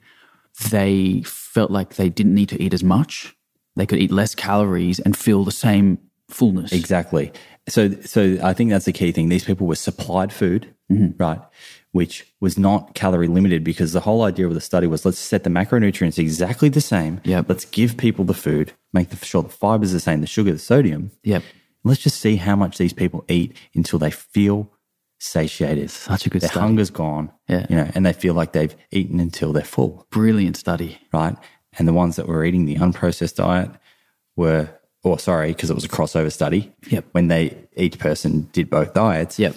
When people were doing the unprocessed diet, they were consuming on average 500 calories less per day. Of the exact same macros that were given. Exact same macros, which is 3,500 calories It's a lot. a week, right? When you start to multiply that out and you consider that over a month and over a year, Good point. we're talking, you know, serious, serious weight differences. Hundred percent. I mean, you, what you just said there. Unfortunately, the ultra processed food is the Western diet. Like that is what people are doing on a daily basis for a lifetime, and we wonder why the whole world, essentially, well, not the whole world, but the Western world, is obese with so much chronic disease. They're eating these highly palatable, addictive foods without even knowing that they're over over consuming calories. You know, it's pretty crazy. I'm going to bring this one around 360. Right. We started with diabetes. We've spoken about it, you know, quite a few, I guess, other dietary frameworks and a little bit about things to look out for, I guess, on online. Mm. Some of the things that we're seeing anyway. And you just spoke then about obesity and chronic disease. And and of course, you know, type 2 diabetes is the prevalence of type 2 diabetes is skyrocketing. You know, I feel I feel like there it's it's almost like a sensitive I actually don't know how to word this, so mm. I'm likely to to potentially offend people here without meaning to. Mm. And I think that's exactly why I want to ask this question. It almost seems like type 1 diabetics uh, feel like they can be left out of the conversation sometimes, and that there is this stigma associated with type 2 diabetics being overweight and lazy. And that is the cause and the reason why someone got type 2 diabetics, type 2 diabetes, whereas someone with type 1 diabetes, it was an autoimmune condition. It's an autoimmune condition and it was more bad luck. And I feel like I see it online. Type 1 diabetics really like to make a point Yes. that this wasn't through their lifestyle. Yeah. But then on the other hand, type 2 diabetes is not just affecting people that are overweight Yeah. and are not moving their body. Yeah. Mate, this is a slippery slope. Um, I'm not sure if I conveyed that right. you did. I understand exactly what you're saying. It's a slippery slope, which I'm willing to go down. Well, I mean, you're, the reason I'm asking you is because Yeah. you have type 1 diabetes. Yeah. You're respected in the diabetic community. yeah. I feel like this is something that people don't talk about, Yeah. but I I think think we should be able to. This is important. This is huge. This is um, one of the psychological, I guess, barriers that a lot of di- people. This I was about to say a lot of diabetics face, but even saying diabetics, people get offended. They're people living with diabetes. That's I personally don't get offended at all. You can call me a diabetic. Can, it doesn't bother me. But I know that it's such a sensitive area that if you say to someone that they're a diabetic, they get offended. So What kind of depersonalizes everything when you do that? I can understand that. yeah, um, it puts the disease in control of you rather than you in control, kind of thing. And I don't think it's intentional. Someone's trying to depersonalize it. I think it's more of a, a term used in the medical community, which is Correct. now spread into the community. Yeah, exactly, exactly. But so to answer your question, so people with type 1 diabetes get very offended. And I'm talking, this is a generalist sort of um, answer. They get offended when you confuse their type of diabetes with type 2 diabetes because most people think that type 2 diabetes is a disease of laziness, lack of willpower, lack of exercise, you know, gluttony, all these kinds of things, which self inflicted. Yes. Most. Yes. Like you had a choice. You know, I didn't have a choice to get type 1 diabetes. I didn't cause this. I wish I didn't have it. But you can avoid type 2. And what have you done to avoid it? You should have done better. That's, that's kind of a mindset that a lot of people throw around. And I, I hear this and see this all the time. It's dangerous to think like that because it is so much more complex than that. Diabetes does not discriminate.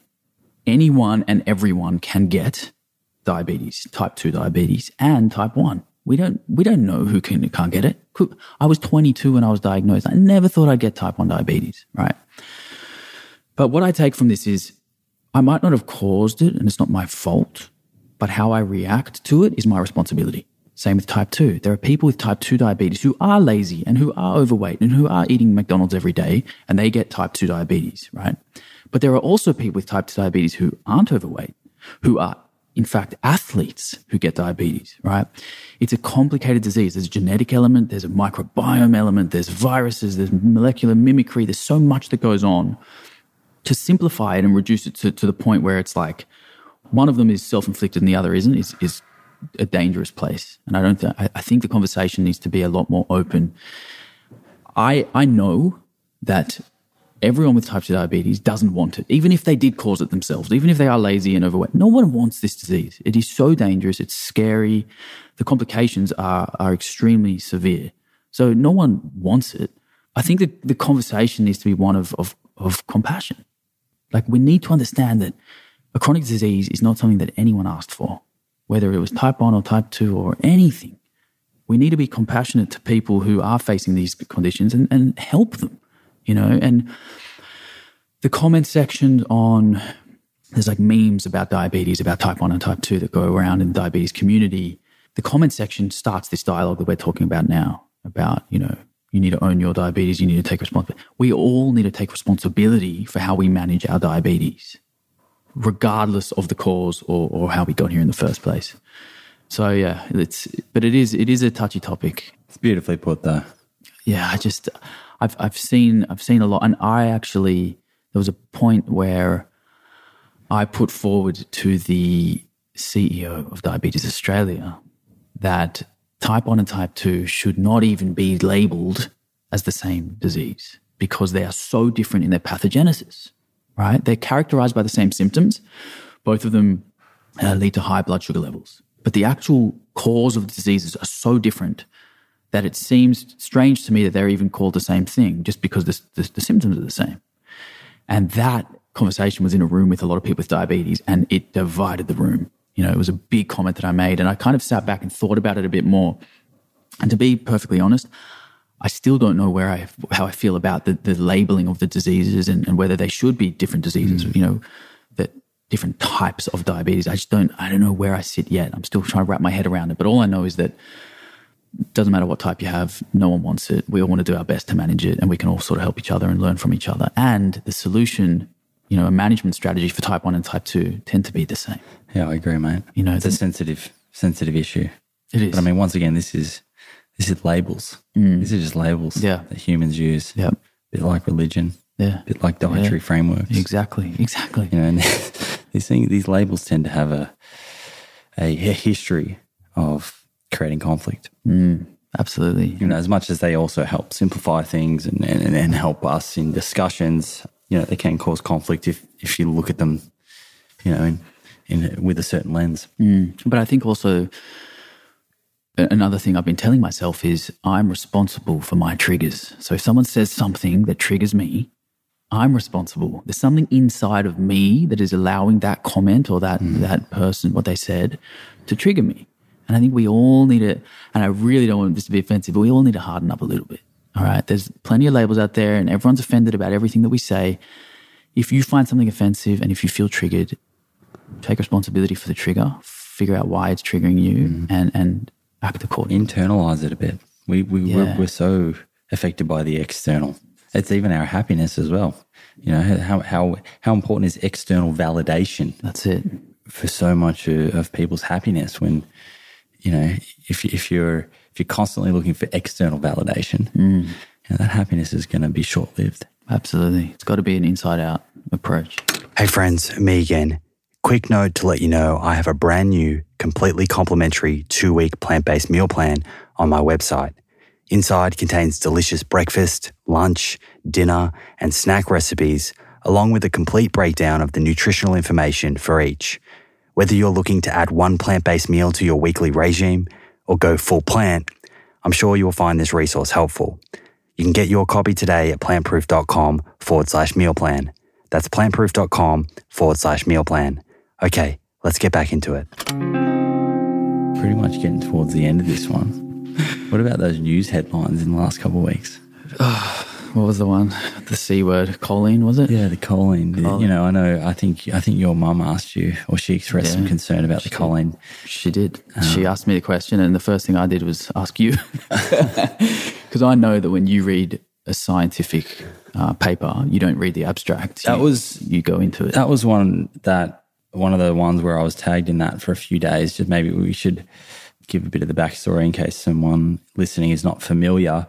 There was a, a some new some media around choline being a, a sort of nutrient of concern, I guess, for for the vegan population, and that was you know largely around brain health, um, and they were you know focusing as well on pregnant women and and newborns and talking about like neural tube defects and things like that. Everyone is affected by such headlines. I read those headlines and I thought those are scary headlines, and I needed to look into it. Um, I sort of dissected this in the previous. I uploaded an episode yesterday. I sort of dissected it, but in short, it was it's actually really really interesting. It's, it's a very very interesting. Um, I don't know. You probably haven't listened to the episode I put up yesterday, but I'll, I'll just describe uh, what I found. yeah. So, the British Medical Journal was where this this article was published. It was published by nutritionist Emma Derbyshire.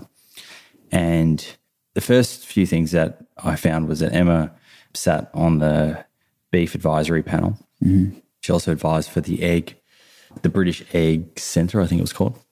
You know, both beef and eggs, particularly, are very rich in, in choline. Mm-hmm.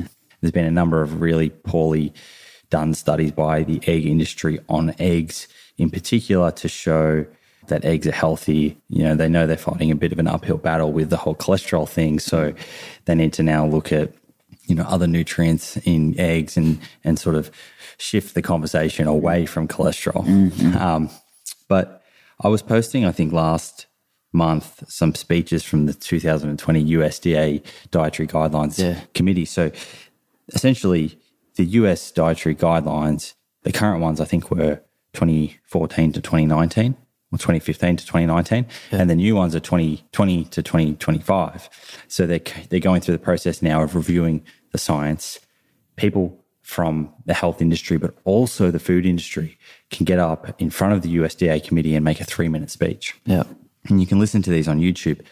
But from the animal industry this year, the common theme was out of nowhere choline. Right. Choline is a nutrient that people need more of, right?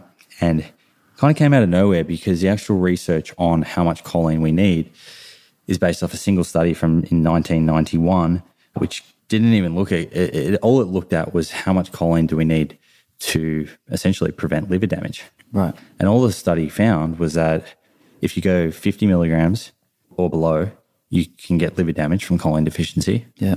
And at 500 milligrams, there wasn't. They didn't test anything in the middle. Okay. And as a result, there's no RDI or recommended dietary intake for choline. Right. And that's why you often don't see it on products, uh, on the on the labels. It's never really been considered a super super important nutrient. I've got to be honest, I'd, I'd never heard of it.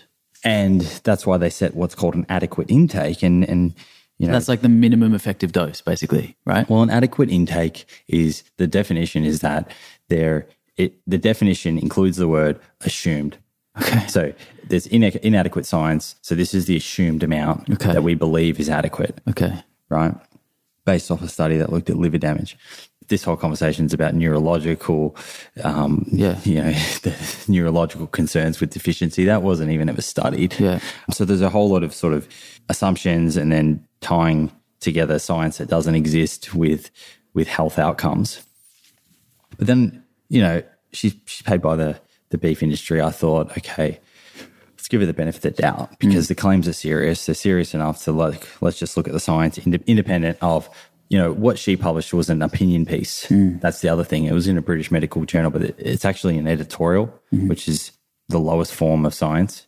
You can write whatever you want. It's not. It's not a review. A review would be a systematic review with a meta-analysis where you have to have a quite a you know a strict procedure. You need mm. to explain what studies you've included and excluded. Yeah. You need to show what statistical analysis you used. And the whole idea of a, a systematic review and meta analysis is that if you hand that over to someone else, they'll replicate and get the same results. Yep.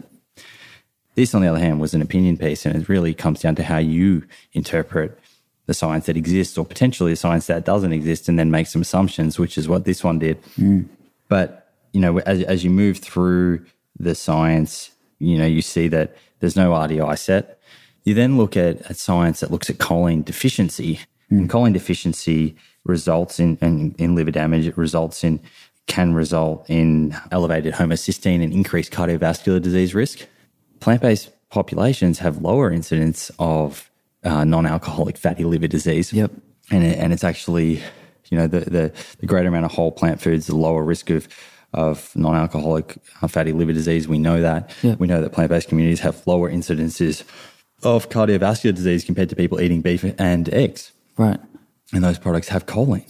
Was is choline linked to TMA? Is that the one? So then, yeah, that's the other side. So we know that plant based or plant focused communities who are getting less choline than the average person in, the, in their population. Yep. And when they've surveyed the average person in America and the average person in Europe, they're getting 30, 40% less than what the adequate intake level is. Hmm.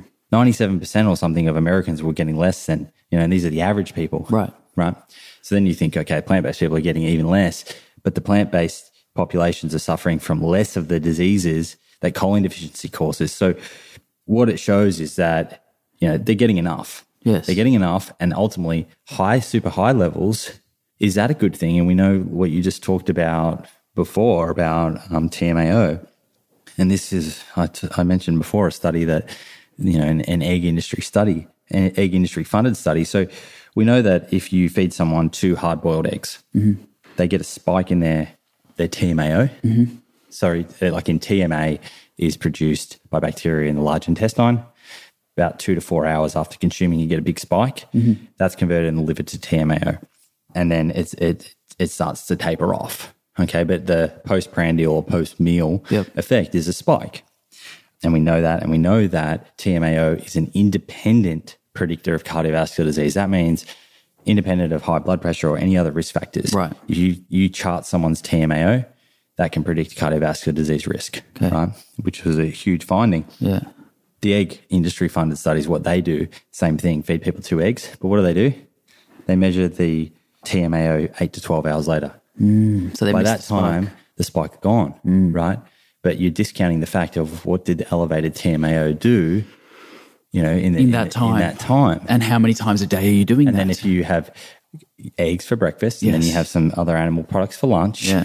then you have something else for dinner, you get spike. Yes, it comes down, then spike, again, then spike again. Yeah. And you're getting, you know, this increase in TMAO three times a day Mm. over time. You know, and their, their study doesn't really appreciate that. That's something that Dr. Greger has actually spoken about before. So, anyway, overall, the, the summary of what I found on choline was that, you know, we, we, we do need choline. We Yeah. can produce some choline, but it seems we need more Yeah. in our diet. There are plant based foods, which in the blog I wrote, that do have fairly good amounts Mm-hmm. of choline. And it seems like most of the population are not reaching the adequate intake level. It seems like too high choline is not actually favorable. Yeah.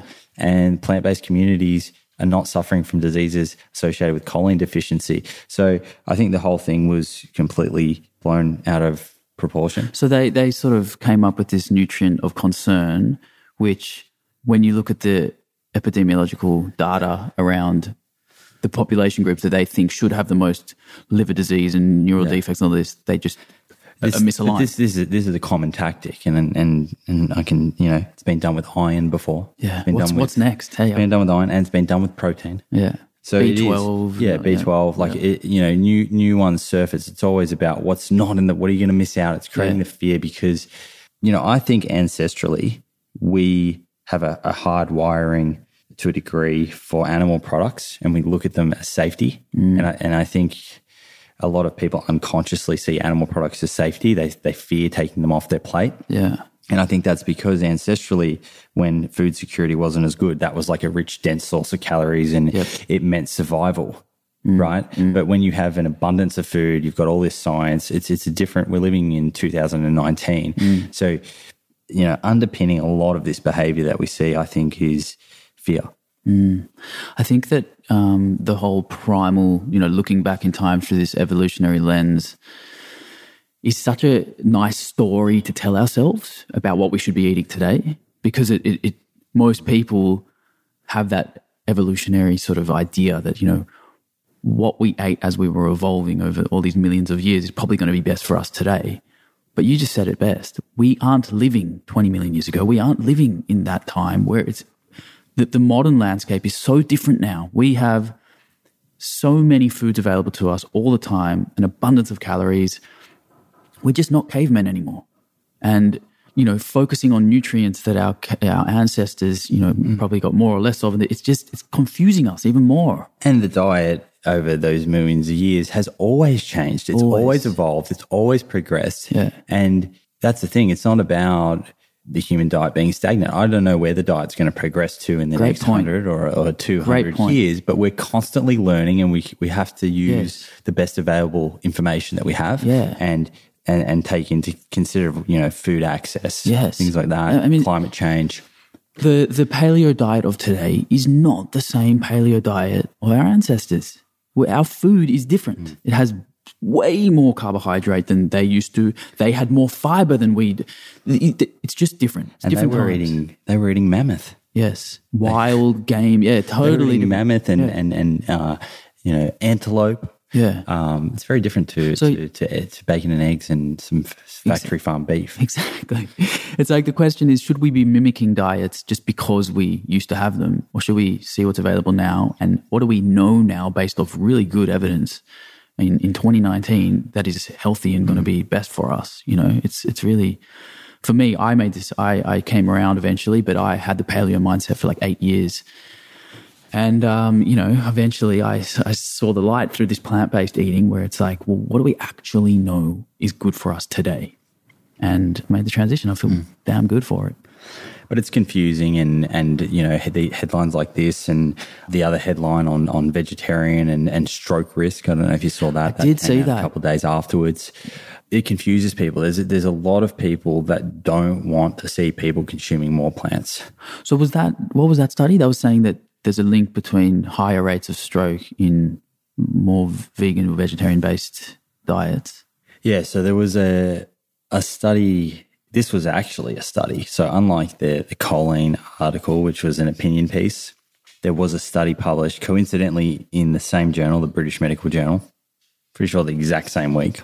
But yeah, this one was an actual study. So again, I was tagged in a lot of posts on social media. A lot of people sending me basically headlines from around the world: New York Times, BBC, um, you name it, everyone covered it. And essentially, the title of a lot of these articles were New study shows vegetarians and vegans have increased risk of stroke. Yeah. Again, scary headlines. And obviously, headlines like this right now, given the trend for people moving to plant based diets, are very topical. So, of course, the media are going to write on it, uh, write about this stuff.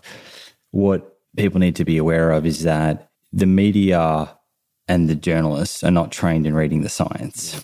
Now, I think we also need to uh, to respect that sometimes a scientific paper can get published, and it's actually not the necessarily the researcher's fault that it hits the media with a certain spin. Right. You know, so parts of this study are actually very good. It's Yeah. it's it's an epidemiology based study, so observational. They looked at people from 1993 uh, to 2001, Okay. and they looked at 48 odd thousand people. And this is a population called Exford Oxford, EPIC Oxford Group, Yeah. which is a population that has, has been used in a number of studies. Yeah.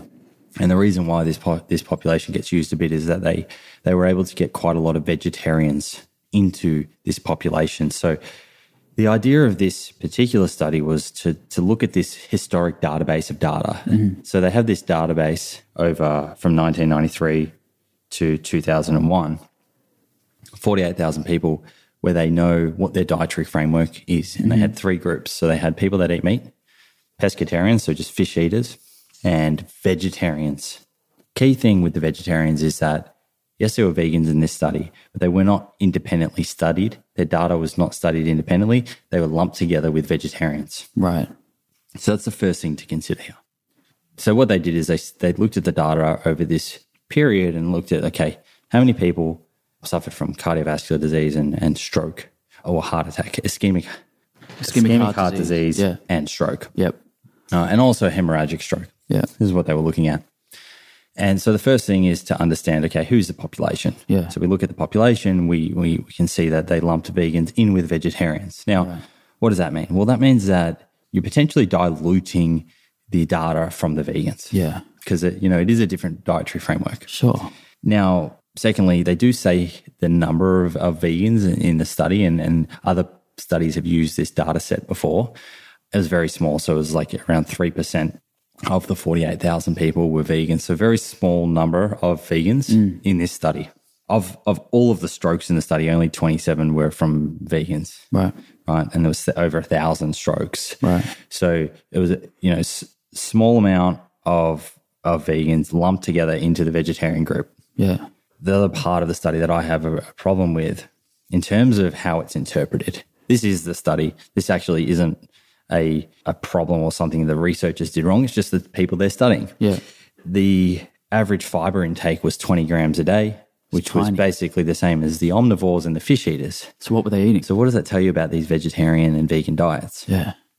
They're not eating a whole food diet. Well, I mean, cheese and milk is, Correct. is, is a vegetarian diet if you think about it. and and and with a piece of toast and some tea. Yes. So, the- you know, the the these I I say tea because I think a lot of these people were from from England.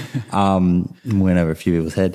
The anyway, so these guys were probably not doing the vegetarian vegan diet in a super healthy way. Sure. You know, perhaps there was a lot of ethical vegetarians who weren't so concentrated, Yeah. because weren't so focused, I should say, on you know consuming a whole food plant based diet. Also, remember this is from 1993 to 2001. Mm. There was less information out there in terms of how to do this in a healthy manner. For sure. So that was another thing to, to consider, but also the fact that the saturated fat consumption in the vegetarian group was well over per day the percentage of calories that the World Health Organization recommend. So that it points to the fact that Dairy, exactly, perhaps they're they're not having a predominantly plant based diet; that they're actually eating more calories from animal products that aren't the actual animal. But Yeah. yeah, it's it's it's complicated. So were the rates of stroke in the vegetarian group? How did they compare? Well, to here's the, thing: there was actually groups? less. There was a wet. There was it was actually a lower rate. But then what they did was they controlled for the fact that they believed the vegetarians and vegans lived healthier lifestyles. So this is when controlling gets messy. So not only were the population not really an example of a healthy plant-based sort of community eating a whole food diet, Yeah, you know, they weren't consuming much fiber. They had high saturated fat. Yeah. They then went and controlled, and they controlled for everything from high blood pressure Yep. to smoking, activity. high cholesterol, Yeah. you know, things like this. So what they essentially what they're doing is they're saying, okay, our our meat eaters in our study have other unhealthy lifestyles and risk factors. Let's control for that, and then see where the data comes out. Mm. So. You know, I, I just have problems with the types of people included in the study mm. not being representative of a truly healthy whole food plant based diet. Yeah. And then some of the adjustments for sort of other variables. However, here's the kicker. Mm.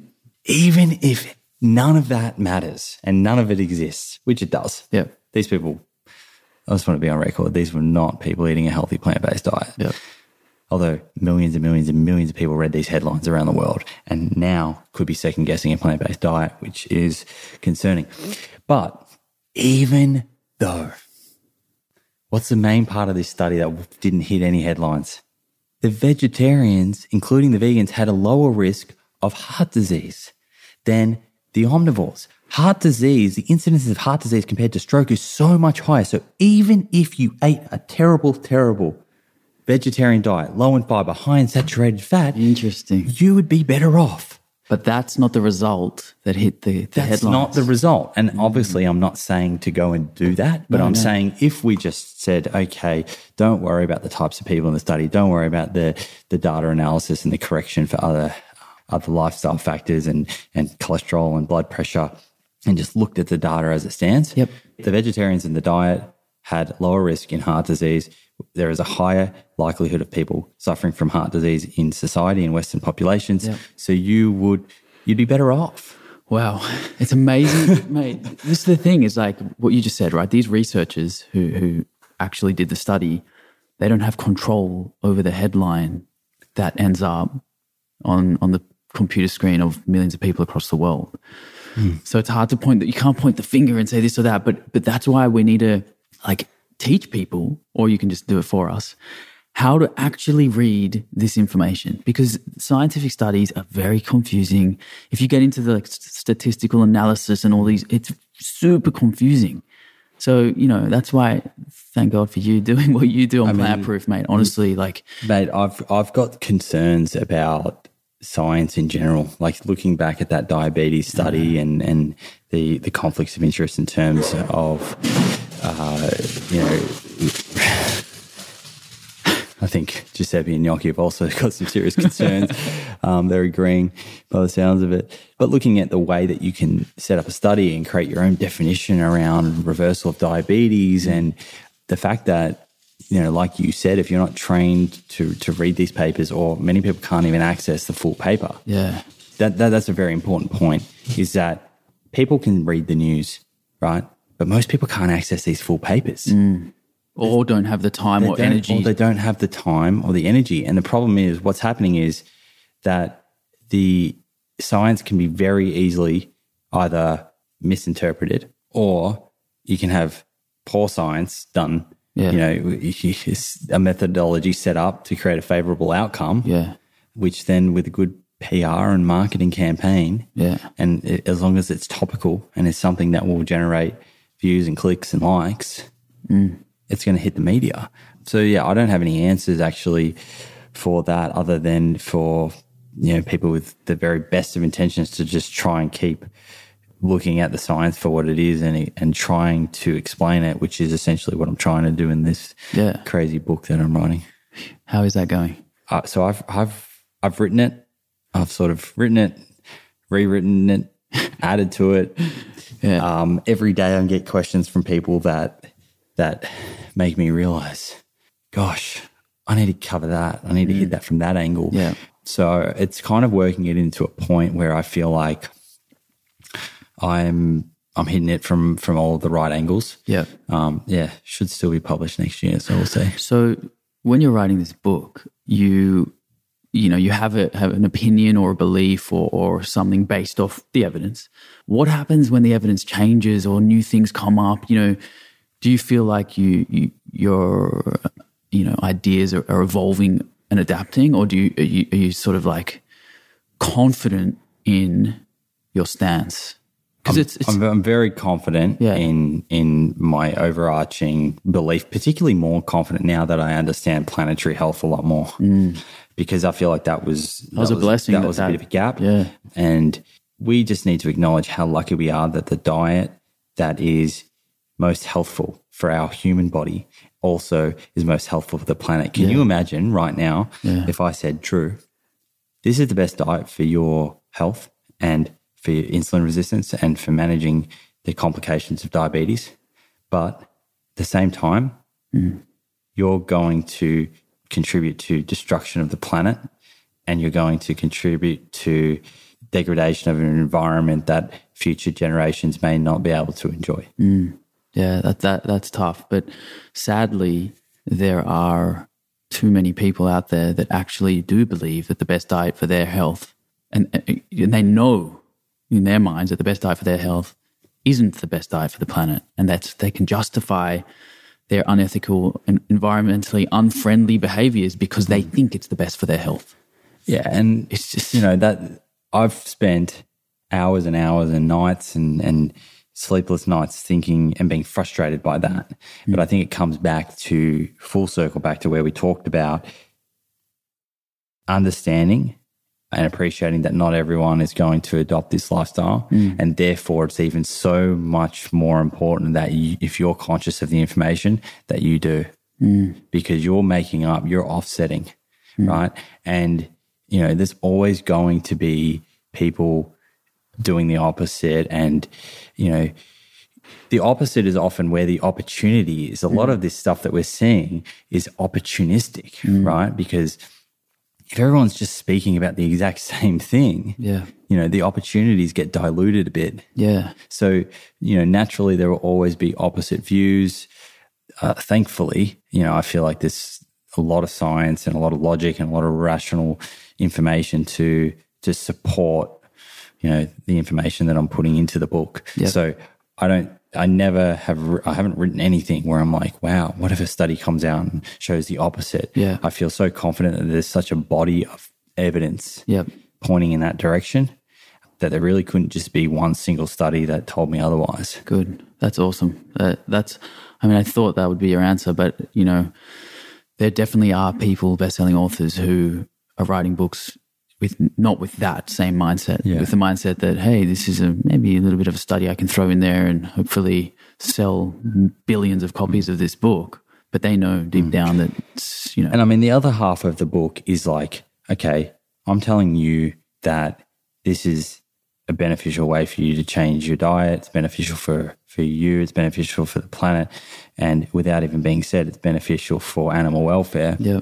But how do we do it properly? How do we not just say, okay, it's easy? How do we understand that people do have difficulties and barriers? How do we understand that people need to understand a basic amount of, of nutrition mm. information to do it well? Mm. Right? Because you know, you could you could adopt a, a vegan diet overnight and do it horribly. Yeah. You know? Yeah. So I think the definitely the future for me and, and, and, the book, but just in general, I think anyone pushing the plant based message should be about setting people up for success. Yeah. Yeah. Are you, so you're obviously, you've got this like theoretical part to your book where it's all about the science and understanding why we do the things we do. But then is there like a practical side where it's like, yeah. sort of, this is how to eat?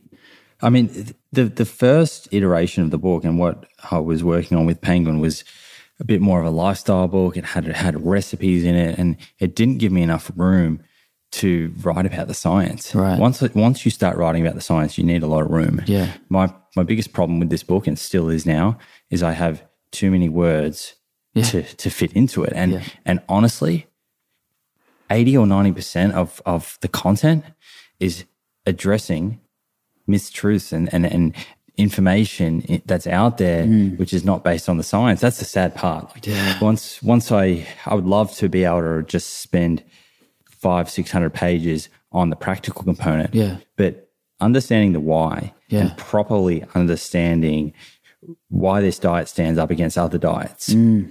and why there might be information out there that shows saturated fat's not harmful. Well, what is that information? What science did that come from? Cool. How can I explain that to you so you understand if there was an agenda there or you know is it based on vigorous science? Yeah and yeah. literally that takes up so much time. Yeah. It, it you know it's well you you uh, commenting on and covering the i don't want to call them lies but the the misrepresentations yeah.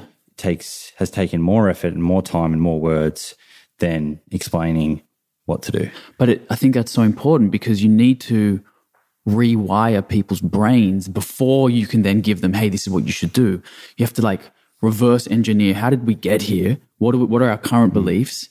What are those based on? And then you can sort of educate and turn people around. Yeah, well, that's the fear. Yeah. Trying to address that fear. Yep. Yeah. I'm, so, I'm sure you've nailed it. I can't wait to read it. When's it out? Well, it will be out in 2020. Yeah. In terms of the exact date, I'm not yeah. sure, sort of around the world and stuff, but hopefully, hopefully, hopefully, middle of 2020. Yeah, we'll awesome. see something. That's so exciting. Yeah, it's a cool project. And your, your other project you've been working on, the restaurant. Oh yeah, That's awesome. We, um, we've had a couple of good dinners. Might What don't you do, mate? tonight. How busy are you? Yeah, I mean, lucky enough, have a great team down at the restaurant. So I think people have probably seen we set up a, a restaurant in Bondi called Eden. Mm-hmm. So I set that up with Tanya, my partner, and it's been a lot of fun. Yeah. Um, didn't ever think I was going to dip my uh, feet into the hospitality yeah, it's exciting though. sector, but um, yeah, it's been it's been you know a lot of fun, and we've got a great spot in Bondi. Yeah, You know, it seats like eighty people, and it's got a sort of you've been down. oh, I love it.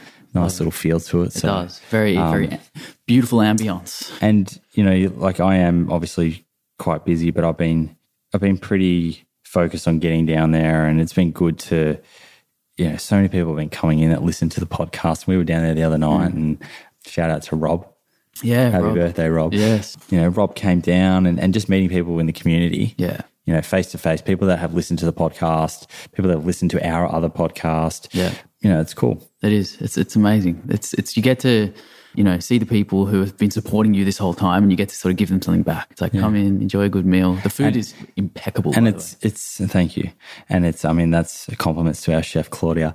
But um yeah it's you know hearing people talk about listening to the podcast and and it, whether it's you know had some sort of small effect on their life you know you, you see that through social media and tag and you still see it but um, from our last episode. But hearing it firsthand it, it sort of has given me a bit of extra drive and energy to perhaps see if I can take the show to the next level. So yeah, There's levels to this game. yeah, there's levels. Love it. A lot of the, a lot of the levels are, are to keep myself engaged and Yeah. and um, you know be inspired by the guests that I have on and and just to continue loving it. So we'll see how it evolves. Awesome, man. So Been a pleasure having you on, man. mate. I loved it. We we did cover a, a wide variety of, of topics, but I think you know it's cool for people to sort of get an insight into how our conversations go day to day. You know, Yeah. we do talk about. I mean, I felt like we weren't even recording. Yeah, true. So the only thing that was different this time was um, my mates. Where are they? Giuseppe and Gnocchi. I don't know. I had them on my lap last time. Yeah, the boys are tired. Yeah, they're well behaved today. Anyway, we'll do it again soon. Mate, thank you so much. Cheers, mate. Well, friends, I hope that you found that interesting. I certainly did.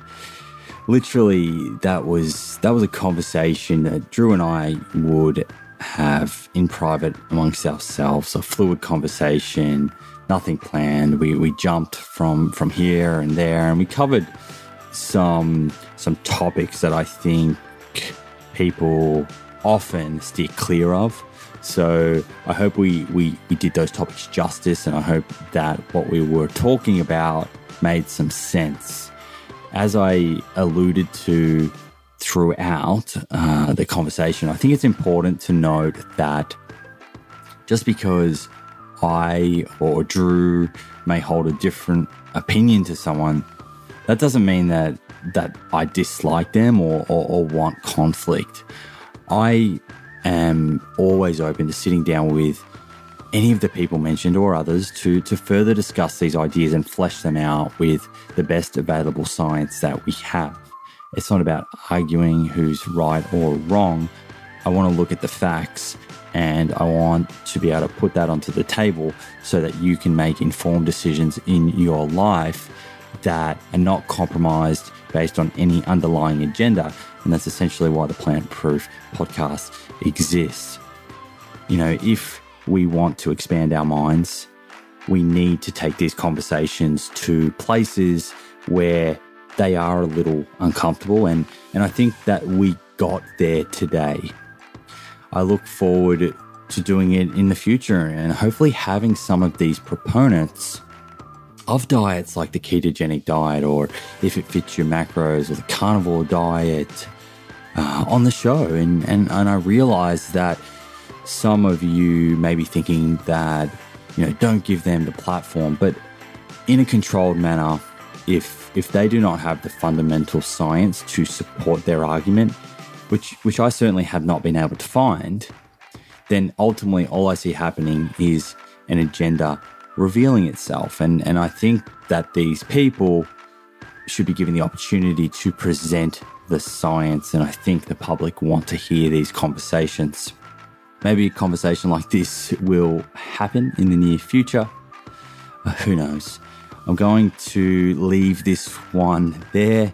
Thank you so much for tuning in and, and being such a, a loyal community, such a tightly engaged community. There, there's not a day uh, where I where I don't notice how how lucky I am to to have a community of people who are so thirsty for knowledge. So, thank you so much.